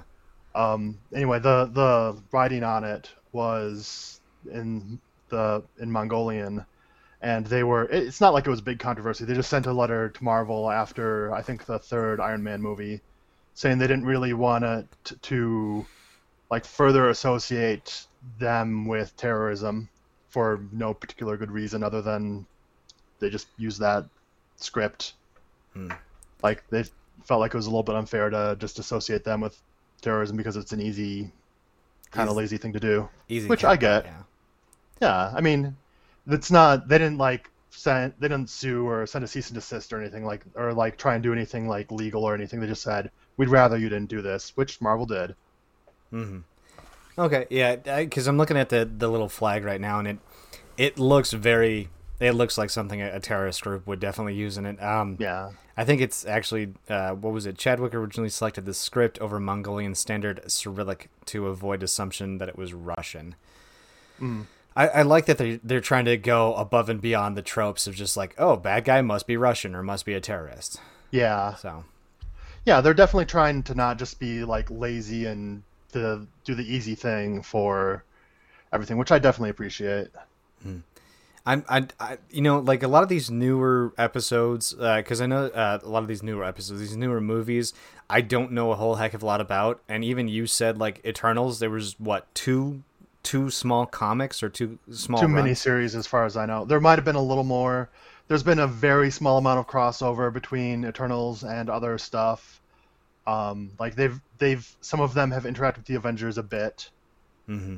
but their Eternals are they're basically all unknowns. I mean, even more so than the Guardians were. The Guardians were pretty obscure. The Eternals are about as obscure as you can get. Yeah, and like, yeah, sorry. Like I think they were originally introduced in the '60s or, or the shoot. I'm trying to remember. Jack Kirby did the first run of the first um, Eternals. Okay. And uh, I want to say, let's see here, 70s. Wow. And I don't think they really showed up again until, let's see, the let's see, their first volume was in the 70s. They had volume two in the mid 80s. They had another volume in the mid 2000s, and that's been about it. Like they've there have been a total of like 40 issues total across 50 years, and that's yeah, that they and none of them were like incredibly successful. Like they, these are pretty obscure characters. Hmm. And like I I because like with the with the whole Avengers uh, and everything else like that that we had the whole lead up to it, you were basically saying that we it, it was it was kind of there like they they stayed pretty close to a lot of the source material from what you had told me. You know, there were small things here and there, but with these, they're kind of creating something new. Is is that what I did? I remember that correctly? I mean, I I think I mean I think they're going to do the same thing they've done with all the MCU stuff. Use part, the parts that they think fit in well and that are interesting, and then create new stuff for. Like they're they're probably going to keep their origins the same, like created by the Celestials, that kind of thing. I mean, that all looks the same. Um, with the Deviants being their foes, they may or may not be related to Thanos, like they are in the comics. Okay. Um, tech- in the comics, Thanos is technically an Eternal with a Deviant gene. Really? That may or may not, yeah, that may or may not be the case in this. Uh, or even if it is the case, they may or may not touch on it. So, so I mean, when you say deviant gene, are we talking like the deviant, the deviants that the TVA would would would pick you up for? No, that you're thinking variant. Oh, variant. Well, oh, whatever. same thing for me. No, that's not the same thing. And this is this is 100% why I choose you as my Marvel expert. yeah. All right. So uh, She Hulk apparently has wrapped production uh, yeah. on that. Uh, so She Hulk is uh, Banner's cousin, or yes, okay. in the comics, she's uh, she's his cousin who gets um, who has her powers because of a blood transfusion from him, okay. basically. How much of that they're gonna actually take from uh, the comics, I have no idea because it's a little weird, like why he would give her a blood transfusion when he knows he's got issues with that. Like, I, especially now if they do it after he's Professor Hulk, it's even weirder. Yeah. So we'll see if that's the way it goes or not. If they're related. If, I mean, yeah, I, who knows what may or may not happen. I'm curious to see what happens with it. Um, just simply because She Hulk is somebody I've never really seen or visited. Because uh, like, aren't don't like they get married in like one of the the spin-offs of Hulk Hulk universes and stuff like that? I don't think so. Okay, like I could have sworn maybe that was the the um the death of Wolverine where like he fights like the the inbred children of of Hulk oh. and stuff like that. Yes, uh, Old Man Logan. Yeah, Old Man Logan. I think I actually have that that whole comic, like the whole series in one book. I, I got to read that. Um, yeah, they might that might be the case in Old Man Logan, but that they, there's no official canonical story where that happens, as far as I'm aware. All right. So Old Man Logan is not canonical. No. Oh. That is Earth uh, two one nine two three. See, I've that's I don't. I I, I no, like... I'm sorry. That's Earth uh, eight zero seven one two eight. Okay, yeah. See, like that right there, that's what makes a lot of this so difficult for me. Where it's like I read this story, and then like, oh, that was just a one-off, and you're like, that, but it, it was like, why, like, wh- why is this not canon? Why, oh, like it's so hard to go. Okay, what is canon and what is not canon? That's okay. So that's what I hate. Let, let's look at it like Loki. Okay. So, yes, this did happen to a Wolverine, but it didn't happen to the same Wolverine. Yeah. Like it like Loki happened to a Loki, but it didn't happen to Loki that we saw die in Infinity War. It happened to a different Loki. Loki still died in Infinity War, but now we also have a Loki who's working in the TVA. Yeah. It's a different Loki, but it's still a Loki. I I don't know. It just it it, it I like I like the different stories that they can create but it, it's a lot like the uh, it's a lot like Rick and Morty. I you know I guess to, to kind of throw it out there because you never really know that you're watching C one thirty seven Rick unless they specifically do a callback to something else. You know, That's that- fair. That's happened.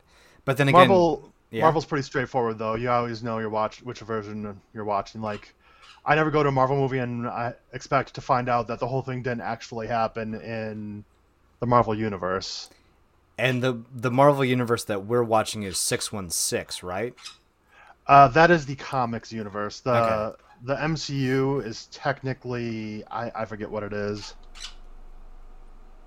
Okay, all right. That's Um, is technically hmm.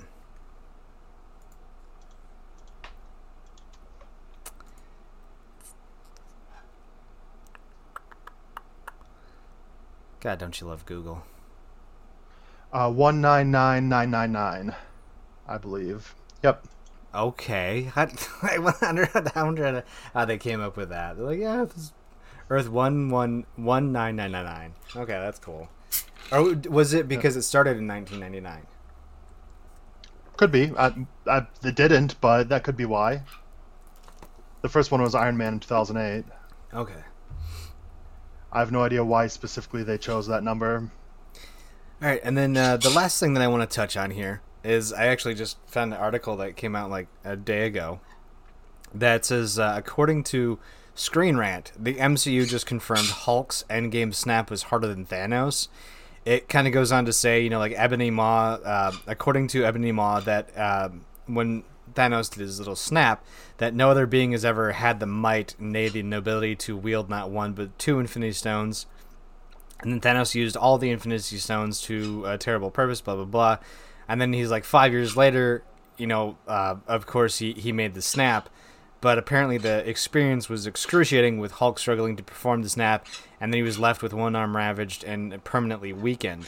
And then the Eternals trailer, you know, says that it, it, it caused a cosmic event called the Emergence, which I literally just watched with you. Um, so because Thanos' snap didn't cause the quote emergence, but Thanos bit but Hulk's did, that somehow it was harder for Hulk to bring everybody back instead of Thanos. Do you That's all just theorizing stuff. I mean, Screen Rant does a lot of clickbaity type stuff. They do. Um, I mean, sure. I, that the emergence could just, or whatever you want to, call the Eternals thing could just be Thanos' snap took stuff, took energy out of the universe, and Hulk's entered, put it back in. So maybe that's Mm-hmm. why. Who knows? Is is there a when when he was trying to make the snap and he was struggling with it? Do you think he was trying to bring back Black Widow too? Yeah, I mean, Hmm. he said and um, he said in Endgame at the or at the end of Endgame that he was he tried to bring her back and he couldn't. I, well, okay, I worded that stupidly. I believe. Yeah, because he's like, I tried to bring her back, dude, and, and, and, and it wouldn't let me. So do you think that's why he struggled for so long? Because he was trying to make the snap to bring her back, but the glove was like, no, fuck you, you can't. Yeah, that's uh, that's a good theory. Okay. All right, cool. Well, that's really all I had for the, the Marvel DC stuff, because I know you didn't want to talk for too long, and here we are 35 minutes later. Did you That's fine. Did you have anything else that you wanted to bring up, or any any other anything else that you were that you was watching or curious about?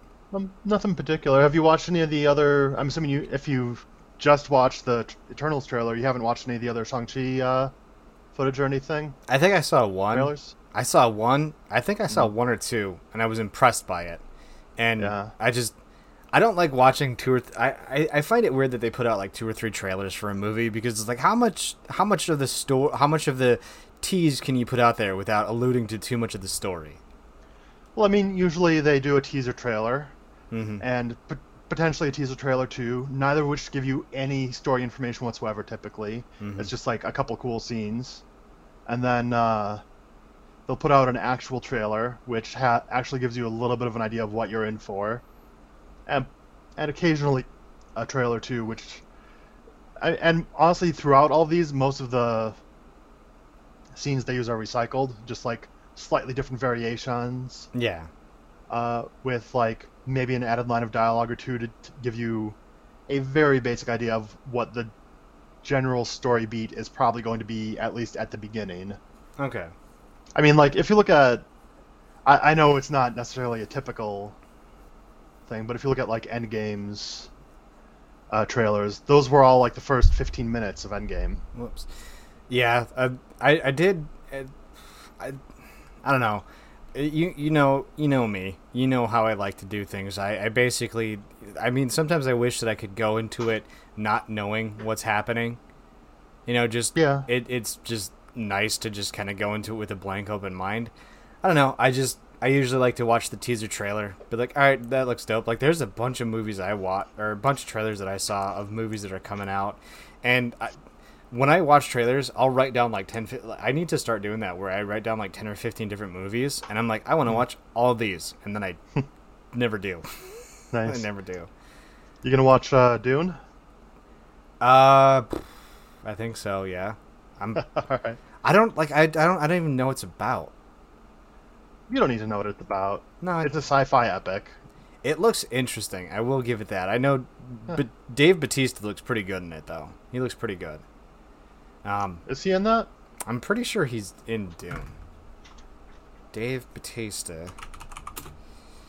Really? How oh yeah, is he is. Yeah. He is. Yeah. Wasn't oh, did you hear that like before he was presented with Guardians of the Galaxy like he was broke? Uh, no, I hadn't heard. Yeah, apparently uh, with with Dave uh, I I was reading a, a quick little article where it may have just been a little snippet on the internet. I don't know how again, I don't know how true this was. But apparently he's like I was selling everything. Like he's like cuz he made his exit from the WWE um it was it was a lot like CM Punk's exit where basically he was very unhappy with the direction the WWE was going and, and that's a whole other episode as well too. Yeah, But, like- totally understandable. Yeah. but he was like not happy and he left and apparently until guardians of the galaxy was like hey you know like we'd like to hire you he was pretty much just he was about to go back to being a normal person again you know so i thought that was kind of cool that guardians of the galaxy basically gave him a purpose you know and now he's Yeah. now look at him he's in like a whole bunch of other movies and he's kicking it off pretty pretty awesomely Yeah, and I don't think he's necessarily like the best actor ever or anything, but he's been fun in everything I've seen him in. yeah he's Like, he, um, been good What was that one with uh and I'm trying to remember which movie that was. I'm trying to remember the name of the movie. okay. Um what was it about Stuber, that's the one I'm thinking of. oh stuber yeah no Yeah. I, I never saw that but it looked really good Yeah, with uh Kumail Nanjiani. Yeah, Yeah, that he- was a fun one. Dude, did you see how ripped he got for the Eternals movie? Kumail, yeah. Yeah, that was insane. And I gotta ins- say, what I most appreciate about that is, like the interviews he did after, saying, "Yeah, if if you want to know like how to get as in shape as as this, you can't. You have to be cast in a Marvel movie, and they and have them literally pay for every need and like a dozen dozens of personal trainers and nutritionists and all this. Like a person can't do this. yeah, Like you basically have to have like a multi-billion dollar studio behind you to make that kind of thing happen." yeah. Uh, and I I appreciate him not just being like, yes, this was my exercise routine, like most other actors do. well, I mean, I there's a there's a guy on uh, on YouTube that I actually watch quite often, and he's uh, he's a professional bodybuilder. Oh, what is his name? He's he's a he's a fucking beast, is who he is. Um, oh my god, I watched a lot of things in my sleep. Goodness gracious. um, oh no, like I, I turn on YouTube and I go to bed. But this guy is uh, he's like a professional world wrestler or not a professional world wrestler. He's like a professional bodybuilder. He's won world strongman like four times. Um, Shaw Strength, I guess, is the guy's name. Mhm. Um, oh, hopefully that doesn't. Okay, please don't do. Uh, good. I turned off the saw, the sound. Uh, who the, the hell is this guy? Let's go to his Instagram because it'll probably tell me. Oh, Brandon Shaw is his name, and he's like he's a professional. Like he's won Iron Man and stuff like that. And the dude's life is bit like he's he's got so many people behind him. Basically, you know, like that's his job is to be a strong man Like he, he, you know, he's paid to work out.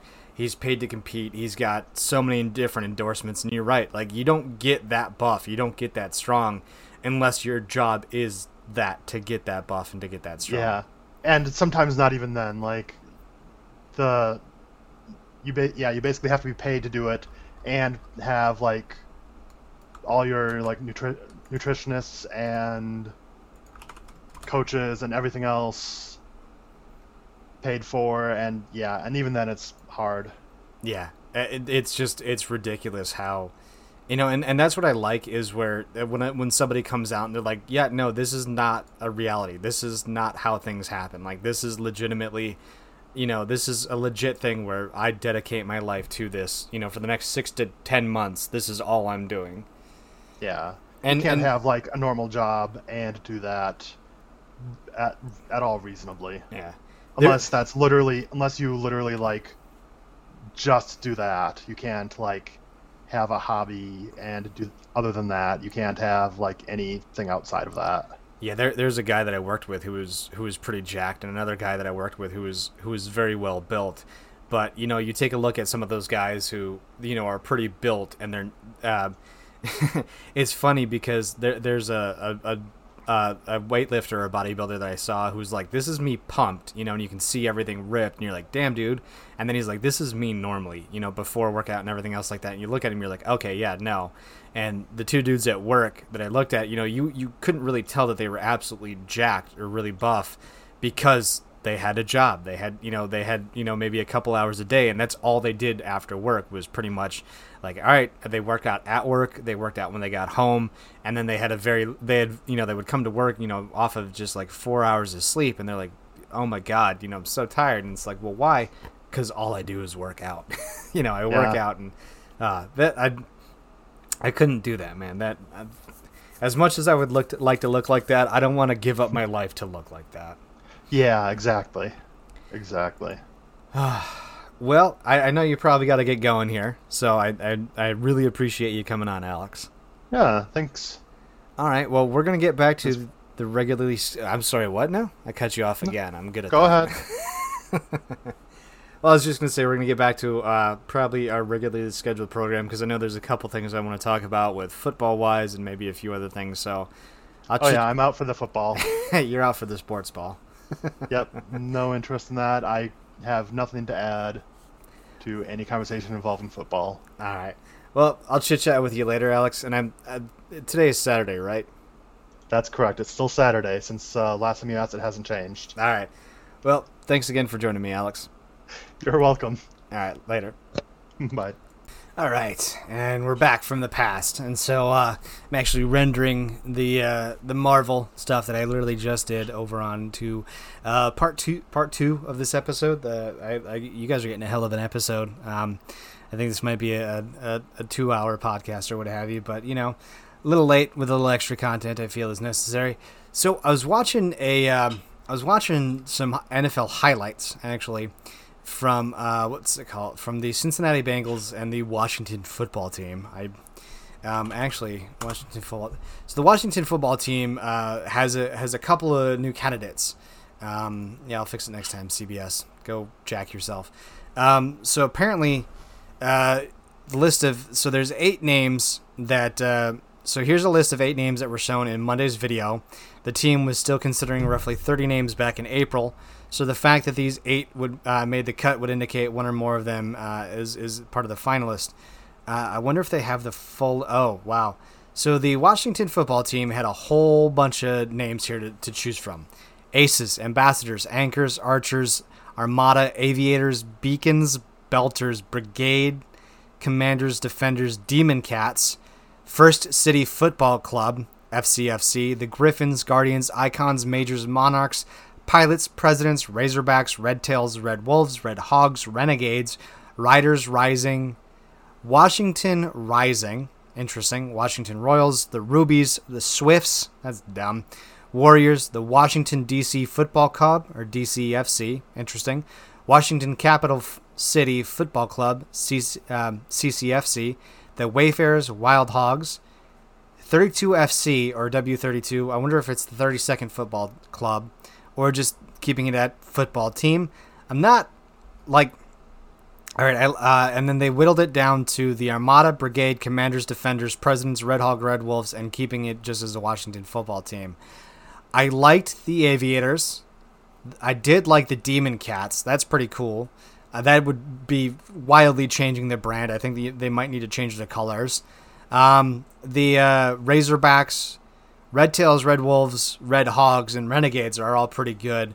Um, the Washington Riders is kind of interesting. I'm not sure how they do the, Was- the the Washington Rising. It sounds like an interesting name. It flows very very well. The Washington Wild Hogs does actually sound good. Um, but like I said, Armada Brigade, Commanders, Defenders, Presidents, Red Hogs, Red Wolves, and keeping the Washington football team. Uh, again, I'm very surprised that they gave into the adjustments. Not happy that they gave into changing their football team, but apparently, um, so Alex and I were talking after the podcast. Uh, so uh, one of the surveys, there was a thousand people surveyed. Um, I guess in 2012, where 50% of the people that were uh, 50% of the thousand people, so about 500 people, said that they were upsetty spaghetti about the red, about the Redskin name, as well as they uh, apparently the uh, the article that I had read uh, was was only uh, was taken from a group of 524 individuals that had self-identified as maybe a I guess you would say Native American or of uh, of native descent or how whatever the PC version of that may be. Um, so apparently that seems like my uh, my uh, what's it called? Um, my sources were very skewed. So I'm, I'm I'm I'm honestly fixing that right now. I don't want to make an edit, but I want to clarify that. Yeah, I was, I guess I was getting some from some bad sources, but again, this is this is me relying on information I may or may not have read up to you know a year or like a year ago or something like that. So I can't. Whoops, I can't really blame myself for it. But uh, so I'm interested to see about the uh, where Washington takes it. Um, uh, you know, I, I, like all the I, I, like all the names that I, I like. I like pretty much every name that they have except for the presidents and the Washington football team and commanders. So I like five of the eight names. I if I had to if I had to choose, I would say the Red Hogs or uh, or the Armada sound pretty pretty dope. Um, you know, those are kind of my top two. Red Wolves, Defenders, and Brigade Brigade Brigade are, are the next three.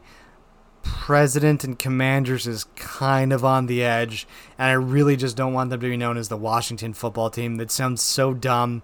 I think everything about it is just dumb. It, it, it like I don't even like, like I don't even like I think it's just ridiculous how they don't have a team name. Like they, I, I wish they would have just stuck with the Washington Redskins until they had a new name. Um, but then again, that's because of me, and I, I guess I was very wrong. But whatever. Um, so I, I, was watching a highlight where the Cincinnati Bengals. Um, actually, let's go to YouTube real quick, because uh, I want to watch it here. Um, wait, what? Hold on a second. So, all right, I'm not recording this, am I? No. S- huh. Wow, so Andy Dalton trots out to the field. He's getting booed. Like like you could hear it over the over the uh over the crowd. And so the next play, he drops a dime. Oh my goodness. Is that wow. So a- Andy Dalton, who went to the Chicago Cubs, um, and which was actually a very surprising move, but he uh, he went to the or it's not the Chicago Cubs. So Andy Dalton was uh, was I th- what was Andy Dalton? Oh my God, Andy. Yeah, Andy Dalton. He's a football quarterback. I love him. Yeah, so he was with the. Uh, oh my God, let's go to his Wikipedia page because I want to get this information right. I don't want to. I, I probably shouldn't screw anything over. So Andy Dalton played with the Cincinnati Bengals for eight years, from 2011 to 2019.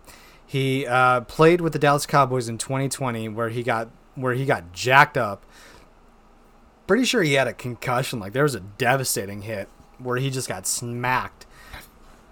He got he got pretty sm- like he was just smoke checked. Like some you know like you see a good hit in in the NHL.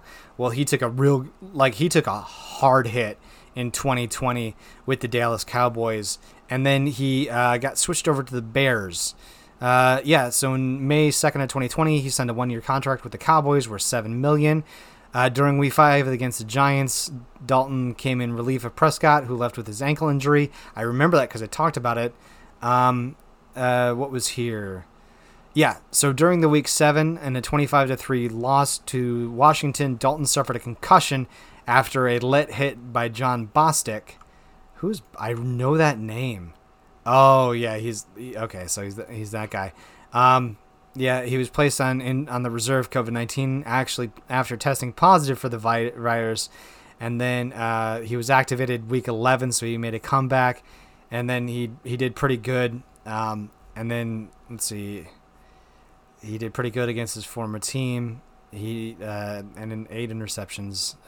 Dalton finished the season with 2,169 yards, 14 TDs, and eight interceptions as the Cowboys finished with six and 10. Then apparently he was signed March 17th to a one-year contract worth 10 million, up to 13 million in incentives. Interesting, because uh, I know Justin was it Justin Fields is the quarter. Yeah, Justin Fields uh, was was picked to go to the uh, the uh, the Chicago Bears as well too. But apparently, so Andy Dalton trots onto the field. Uh, so a little context here: uh, during the preseason, I don't know if you watched the preseason or what have you, but uh, basically, a lot of what happens in pre- preseason is your starter plays the first or first and second quarter. Ba- well, depending upon who your starter is, a lot of the times, from what I've noticed in watching the the Green Bay Packers, which is my football team, a lot of times you'll see a starter. Um, your starter play one or two. You know, they'll play the first or second, uh, the first or second quarter, and then in the second, third, or fourth quarter is where the backups play.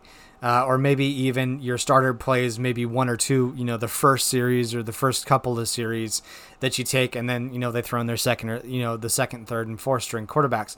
Well, so it's the second quarter with eight minutes and 24 seconds to go. Andy Dalton trots onto the field and uh, all of a sudden, the crowd notices that Andy Dalton is trotting onto the field, and the crowd audibly there's an audible boo, like you can hear it over the announcers. Like the announcers are having to talk a little louder, so he does a, a it's a play action pass to number 13 who I'm not entirely sure who is but he he drops this amazing just dime into the bread basket, uh, in uh, just a little above the defender's head. The defender was most definitely not paying attention. He was paying attention to the receiver. Now I know when you play man-to-man coverage, it's a lot of watching the receiver. Well, Dalton puts it just above the head of the guy, and so uh, you know his receiver has to lean back a little bit to get it. He grabs it, and as they're kind of going down, the uh, the defender who's covering number 13 is really, like I said, playing very, very much man to man. And uh, the free safety for the Buffalo Bills is actually hanging behind. So, at uh, sorry, Adams, number 13, uh, not Davante Adams, but just Adams. Um, actually, who's number 13 for the Bears? 13 Chicago Bears. Um, James Daniels is, oh, uh, oh no, he's an outside linebacker. He's ranked number 13. Uh, Chicago Bears. Uh, wow, the Bills got smoked, or the Bills smoke checked the Bears. Uh, thirty-four to six. Chicago Bears uh, team. Um. Okay. Oh, Marquise Goodwin. He's pretty. He's pretty good. Darnell Mooney. Never really heard of him. He interesting. Jimmy Graham is playing for them. Wow. Okay.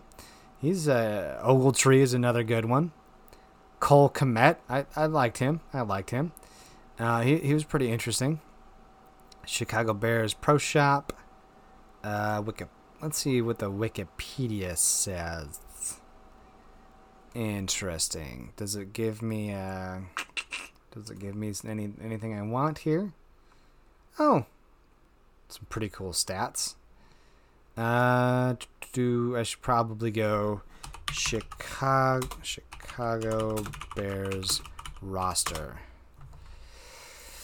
The official website. Ah, oh, Rodney Adams. Who's Rodney Adams? Oh, really? He's had two years in the NFL. Um, so he was with the Minnesota Vikings and Colts prior to signing with the Bears. Okay, interesting. So yeah, so Andy Dalton, uh, he doesn't throw the best pass, but I think it's a what, what was what, what did the announcers say here? Hold on one second. Seventy. So Andy Dalton uh, comes into the field, gets booed, drops a, a, a pretty decent pass because he understands that uh, you know he's in the it's a, it's a very good play action pass. Drops it to Adams, who's in man coverage. Uh, the the cornerback who was covering him totally just blows it. The free safety is way too far behind Adams. You know, I'm, I'm sorry, but you know when you pick a receiver, I want a receiver who may not be the best at catching, but who has a lot of speed. Yeah, just looking at the replay, he is straight up man to man. He is watching the receiver. I don't know why the cornerback didn't see the eyes, didn't notice him following the ball to him, and then he gets into open field and just blows it. So he's booed as he comes on the field, and he drops a 73 yard touchdown pass. Uh, that's how to shut your haters up, and of course the crowd does go wild. So I thought that was pretty insane. That that's ridiculous. I love that. It's it's crazy. I don't. That's awesome. That is absolutely fantastic. Andy Dalton. They they come on and boo him, and then all of a sudden he's just like, "Go fuck yourself." I'm I'm gonna drop a touchdown here. But no, so I was watching the Cincinnati Bengals as uh, play the. Um, oh God, so yeah, yeah, the Cincinnati Bengals versus the Washington Football Team. So the Bengals have a, a beautiful pass over the middle. Uh, the wide receiver is stumbling a little bit, and the Washington Football Team free safety lowers his shoulder. He drops down to hit the guy about mid chest. I didn't see any helmet to helmet contact. The receiver was low, so the cornerback got lower, but it seems like the receiver dropped his stance a little bit more uh, or was still, you know, in, in the kind of hunched over position to where he was stumbling a little bit forward to get a good hit on him to stop his forward progress. Because if you try to stand up tackle somebody like that, he's going to score a touchdown anyways. Uh, so to prevent the the touchdown off of that play, and to maybe prevent you know maybe getting another field goal or something along those lines, um, you know they, they he really tried to stop the forward progress. He dropped lower than mo- maybe uh, he dropped a little bit lower than than normal and gave a, a pretty solid a pretty solid drop. And uh, the receiver, like I said, was a little low. And the referee, uh, so he pops the ball out. The ball gets out. Washington recovers it. Well, the um, who was the uh, the official calls helmet to helmet contact. Now it's in the it's on it's on a and it's it's on YouTube NFL.com. You can watch it. I think it's about the four minute forty second, four minutes and forty seconds in is the play. But I just I, I don't like how they called helmet to helmet. I it felt like it was a very solid hit. It felt like it was a great hit. It felt like it deserved to be called. A, it was a legitimate hit, and it should have been Washington's ball at the one. But they called a. Uh, they called helmet to helmet contact, which means that the, the spot of the foul was on the ball. Uh, uh, you know, a spot, the, the spot of the foul is, is where they get the ball, and I did not like that. I thought that was absolutely ridiculous. I thought it was dumb. I was not impressed by it. I, I think that the uh, the officiating needs to be changed. And then there was another one. I think this was against Dallas, where the referees called taunting after the after the Dallas Cowboys had a beautiful. I think it was like a 15 yard. So like uh, the Cowboys uh, the Cowboys handoff and one of the rookie running backs uh, goes for like a five or six yards. They, they start to gang pile. Well, he's pushing, and a couple of the linemen get into the scrum. And so the linemen help push everybody backwards. And so what was a five yard run turns into a 15 yard run until everybody falls over. And the running back is stoked. He's excited. So he's like, oh yeah, like he's he's doing the he's you know muscles glasses where he's he's he's pumping his his you know he's he's uh, he's not pumping his chest. He's not doing anything. He's not doing anything that's overly dramatic. Now, I'll say this: I hated. Okay, so this is coming. So when I say it's nothing overly dramatic, this is coming from the man that hated that they overturned the celebration rule. The constant celebrations in the video games. Like I'm, I play Madden 2019. I think it's Madden 20 or 2019. What Madden do I have?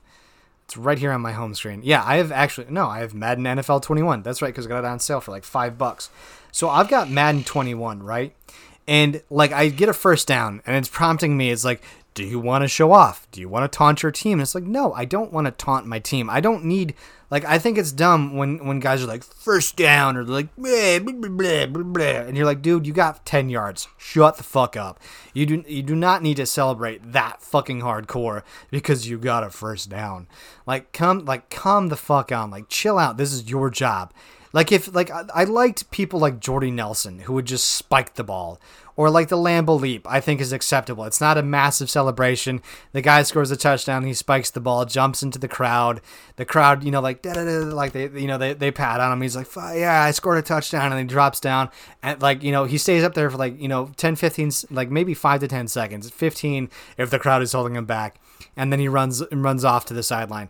It's not a massive celebration. They're not doing some, you know, choreographed dance. They're not doing something ridiculous. They're like like it, even to me like when Randy Moss scored a touchdown uh, against Green Bay, pretended like he was mooning the crowd, pulled his pants back up and walked off, like that was a little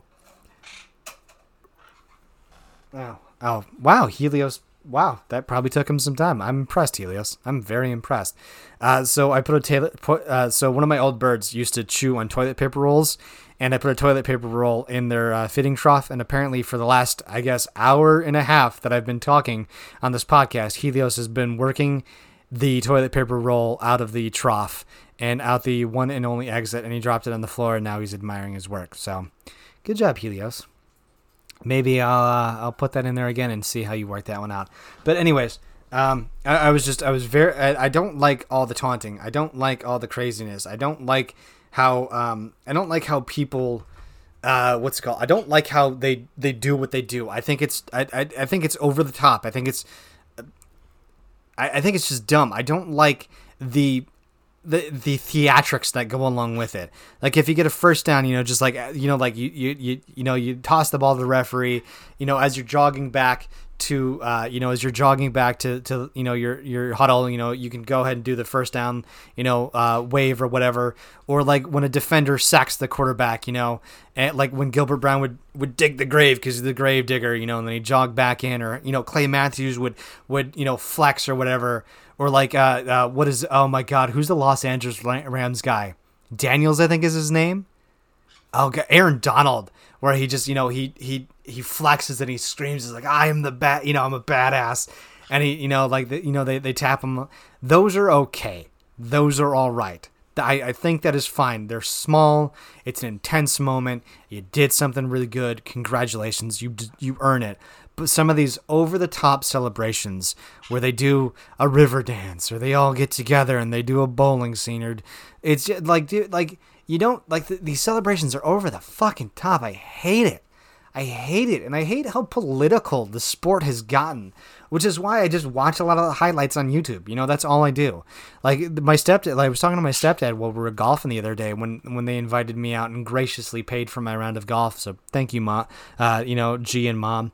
Um, and I was talking to my stepdad. I was like, "Gee, you why you keeping up on professional sports?" And he's like, "No." I was like, "Why not?" He's like, "It's way too political. It's just way too ridiculous." And I will agree. Like I, I watched, you know, like watching a three-hour game condensed down to ten to fifteen minutes with some highlights, and even some of the highlights where I watched some of these highlights, I'm like, these are not highlights. You know, like a, a ten yard, like a first down run, like a ten yard run is not a highlight. You know, a, a, like Andy Dalton's seventy-three yard, you know, pass to Adams is a highlight. That's a highlight. You know, a 50 yard, you know, pass is a, is, you know, th- that's a highlight. I, I, think those are highlights, but I just, it, you know, you don't need to, you, the, the, the, the, the, quote unquote highlights for some of these games and the, you know, the, the, the, the politicalness and, and all the other things are, are really starting to get to me where I, I really, I don't like the, like, I'm really getting turned off by sports. I'm getting really turned off by in real life, like live sports. Like, no, you are a paid professional play your sport. And so what happened? Back to my original talking point, where the uh, the Dallas Cowboy, you know, he, he turned they turned a five yard run into a fifteen yard run. He he you know he he kind of spun the ball on the ground, flexed and was like, "Ah, yeah, I, I did I did something amazing. Like that was dope. Like, yes." And and the ref called him for taunting.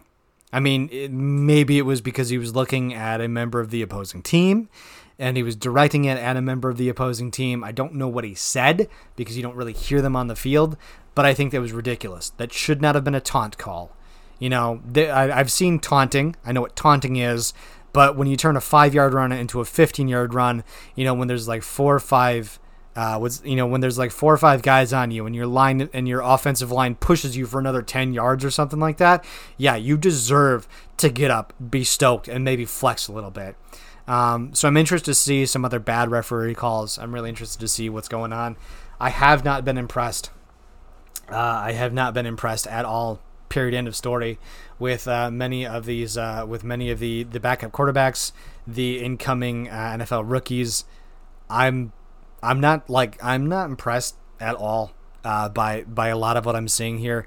Uh, the Aaron Rodgers controversy, uh, I'm a little dumbfounded by that. Uh, you know, like Aaron Rodgers has always kind of stated that he he loves the Packer team. I would love to see him stay as a Packer for the rest of his career. I, I, yeah, you know, it was funny because I was reading reading this thing where, uh, you know, Rodgers was like, I really like this one tight end. He was cut like a week later. Um, I, I think that's ridiculous. Where if a quarterback likes a person, likes a receiver, you know, has a has a person that they like to go to because they can make an impact, why not keep the guy? He may not be the best blocker. He may not be the most deep uh, deep uh, threat that you like some of your tight ends to be. He may not be a scheme fit. But if Aaron Rodgers can drop a ball and know that, so you know, you know, uh, you know, uh, Randall Cobb or that you know uh, Davante Adams or Marquise Marquez Valdes Scantling, uh, you know, or uh, uh, Mark uh, St. Brown. You know, like if if a quarterback has uh, rapport with a receiver, and a quarterback can trust that when he does a certain thing, that his receiver, his tight end, his running back, or his offensive line is going to do something, you keep those people around. I, I just you know, unless like you know, you know, is like, hey, I, I like you know, like if I'm like, hey, I really like you know Alex Jones as my as my tight end. He's really good, and we're like, well, Jared, hold on a second now. Alex has dropped, you know, six of the of the last ten passes that you taught passed to him, and you know a lot of those passes, he was, he was either wide open and was pretty much in the breadbasket. You should have caught those balls. I feel like. I feel like yeah, maybe okay, you know, like yeah, I like him as a person. I have a really good rapport with him, but he's not, you know, he's not a good target. If he's not catching balls or you know, I don't know. It, it it surprises me when quarterbacks or when specific team, you know, where di- team dynamics work really really well with somebody, but it doesn't fit the overall quote unquote scheme because of one reason or another. I feel like you should keep that player just simply because of the benefit that comes with having people who are in sync or, or people who work very well together. Um, I, am not impressed by Jordan Love. I'm not impressed by, uh, you know, a lot of what I'm seeing from the Packers. Their their defense. I don't know if this was all their secondary defense that you know was playing, and they were keeping a lot of their starters. But I just I feel like the Packers are very lacking on defense. I feel like the Packers offense is is not churning out as much as it should. And I mean, just watching a lot of these preseason games, I I don't know if it's the COVID uh, precautions or I don't know. Um, I don't know what's going on, but I just I feel like uh, this season is is not looking good. I'm just I, am just feeling like I'm not gonna see that much good football. But the, then again, this is preseason week one, with uh, week two just starting up here. We got a lot of a lot of games happening today that I'm gonna you know probably hop on and watch the finals. Oh, you know what's really interesting too is that uh, the Green Bay Packer highlight game, the highlight reels for the Packers show up at about one or two in the morning uh, the day after they play, which I always thought was interesting because you know a game will end and you know like two or three hours later, the, you know that like a game will end and maybe like an hour or two later the uh, the clip is uploaded to YouTube, which I find very interesting. So I wonder if the Packers have a uh, I wonder if the Green Bay Packers have an exclusive right that they get the footage first on their website because I remember I was able to watch the highlights on their on their website before I was able to watch the game highlights on YouTube. So I wonder if there's a if there's something that goes along the way with that. So I'm, I'm interested to see how that how that plays out. But uh, yeah, I, am not not too enthralled by the uh, the highlights. I, I'm I'm not I'm not sure how that's gonna go. I'm I'm worried. I'm worried. I'm very very worried. But uh, I guess we'll uh, we'll have to see how the NFL turns out. Like I said, this is just preseason, the, the very start of preseason, season two, which is you know happening today. So, all right, I am supposed to be playing some games with uh, with with Natalie from Canada, who has been on the the show a few times, and she is not reading any of my messages. She's not uh, responding. Oh, so she has read my messages that I sent her about um, now three and two and three hours ago, and uh, she's not responding. She's read them, but she's not responding. So uh, I wonder what's going on there because we were supposed to play games all today. We were supposed to, you know, FaceTime. Well, not FaceTime, but we were supposed to video call. We were supposed to play a bunch of games together. We were supposed to hang out all day today, but apparently that's not happening. I mean, hell, um, I, I deleted a bunch of games. Like I deleted, I deleted Portal, Overcooked, The Forest, Stardew, and Raft. And late last night, I jumped on and I downloaded, I re-downloaded all those games again, so that way we could play. Um, but apparently, she uh, she's not messaging me. She's not responding. So I wonder what's going on. Let me check Discord real quick. Nope, hasn't messaged me on Discord either. So don't know what's going on here. So uh, yeah, Natalie, I know that you like to listen to these podcasts. Um, I hope nothing bad is happening. I'm sure I'll find out after this podcast, or I'll find out, I'll find out within the next couple of days. But uh, yeah, so I apologize about the late upload. Uh, my life has been a little uh, fucky, I guess would be the uh, um, as Bubbles would say on Trailer Park Boys. Um, it's been a little fucky. It's it's it's been a little bit of a nightmare these last few weeks. Um, so I'm kind of glad that I had a couple episodes. Getting back into the groove of doing things by myself is a little weird. I will I will say that. So I uh, I'm a little I'm a little interested in that. I'm I'm I'm a little weirded out. Uh, I, am not weirded out, but I'm a little doing it by myself. I mean, I've had a lot of interviews. I've, I've talked to a lot of people, and I've, I've pinged off of people. It's a little interesting to get back into. Been a little interesting to get back into, where it's just uh, it's just my dumb voice talking. So, this is a quite the lengthy podcast. I'm gonna go ahead and uh, export this and make some adjustments, and uh, we'll talk to you guys next week. I guess uh, maybe I'll see if I can get Alex to keep doing some reoccurring segments where we talk about the newest What If episodes. I like doing that. I enjoy having him on. He's my resident expert from Marvel, and uh, I think I might read that that comic of Old Man Logan just to to gonna get through with it, or I think it was the Death of Wolverine or something like that. So, um, I'm gonna go ahead and finish my cherry limeade. I'm gonna go ahead and uh, continue to rock and roll uh, with what I was doing. I, I might play some games. I, I think I might actually go disc golfing. It's a beautiful fucking day outside. Might hit up my neighbor to see if she wants to go di- disc golfing. I I promised my neighbor that I would go. I was like, hey, uh, so Monday Monday morning. Went over to her house, or Monday evening. I went over to her house uh, to the, cause like she lit, like she's literally like you know, like literally two feet from me. Um, so I went and knocked on her door. I was like, "Hey, uh, you, you ever play disc golf?" She's like, "I played once." It's like that's fair. And uh, I, I, I was like, hey, uh, Tuesday, I think I'm going to go disc golfing. I would really like to go disc golfing. Are you interested in playing with me? She's like, sure, I'd love to go disc golfing. Well, Monday night, I decided to give myself food poisoning. So when I woke up Tuesday, I felt like absolute trash and garbage and so I like I uh, Friday it was it I actually started to feel decent like I felt okay like I felt okay enough to be human again on Friday so I felt really bad because like I haven't gone over to her house and uh, I, I, I, I, I feel like I should go over there and apologize or apologize. Um, but uh, we'll we'll see. We'll, we'll see what the daily is I had I had uh, I had breakfast. I had a, I had a pretzel with uh, what was it? Um, a uh, a, uh, a, a, a stuffed cheese cream pretzel. Um, with it, it, was I got it from QuikTrip. I, I filled up today, and I, I decided just to just splurge a little bit and get and, and get and get myself something good. Uh, so I, I got a uh, cream cheese filled uh, soft pretzel. Man, was that tasty! I did. I've never known like cream cheese is weird. Cream cheese on its own is is okay, but like you put it with like some bread or, or something like that, it's um, ooh boy is it tasty. Uh, so anyways, I'm gonna I'm gonna hop off here. I'm gonna go ahead and uh, uh, finish up, like I said, my cherry limeade, and I'm gonna go uh, I'm gonna go back to doing what to do best, just being a weirdo and uh, and figuring myself out. So I just want to say I love your faces. I appreciate you know everybody that continues to listen and continues to watch this podcast. Uh, you guys literally allow me to keep doing it. You give me the drive to keep doing it. You know I, I see um, you know, I don't know. Again, I don't know who all watches or listens. I know I have a couple people who watch, and uh, you know, I know a couple people who do actually listen.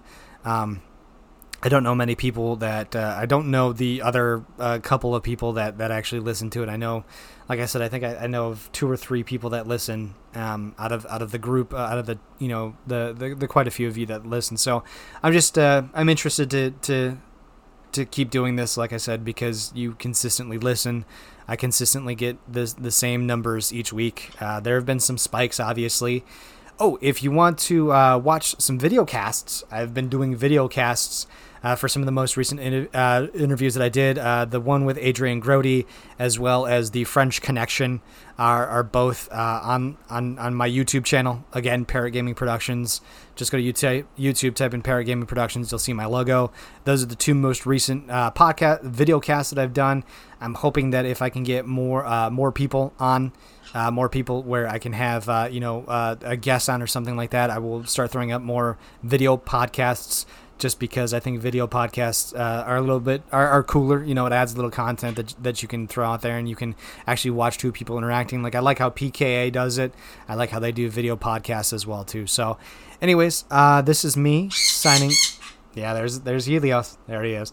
Uh, so this is me signing off for the day. Uh, happy Saturday. This should be uploaded by at least uh, 5 p.m. Central Standard Time. I hope everyone has a great rest of your day. I hope uh, everyone has a, wonderful, sa- uh, you know, Saturday, August, uh, September. Uh, September is upon us. The spooky times are almost here. Stay safe. Be safe. I, I hope you're getting vaccinated. If you're not wanting to get vaccinated, that's you know you do you homie I, I still love you i still care about you but please stay safe because this ride apparently is not over um, I love you guys. Thank you so much. I couldn't do this without you. I hope the best for you, and I hope the best uh, for the remaining portions of your of, of of the time that I know you. So, all right, we'll uh, we'll end this on a good note. Bye bye bye bye bye. Our bodies were born in Wisconsin. Our bodies enjoy eating cheese on bratwurst with ketchup and onions galore. I'll probably have two or three. Sunday span out at Lambeau Field, where cheeses come from far and near.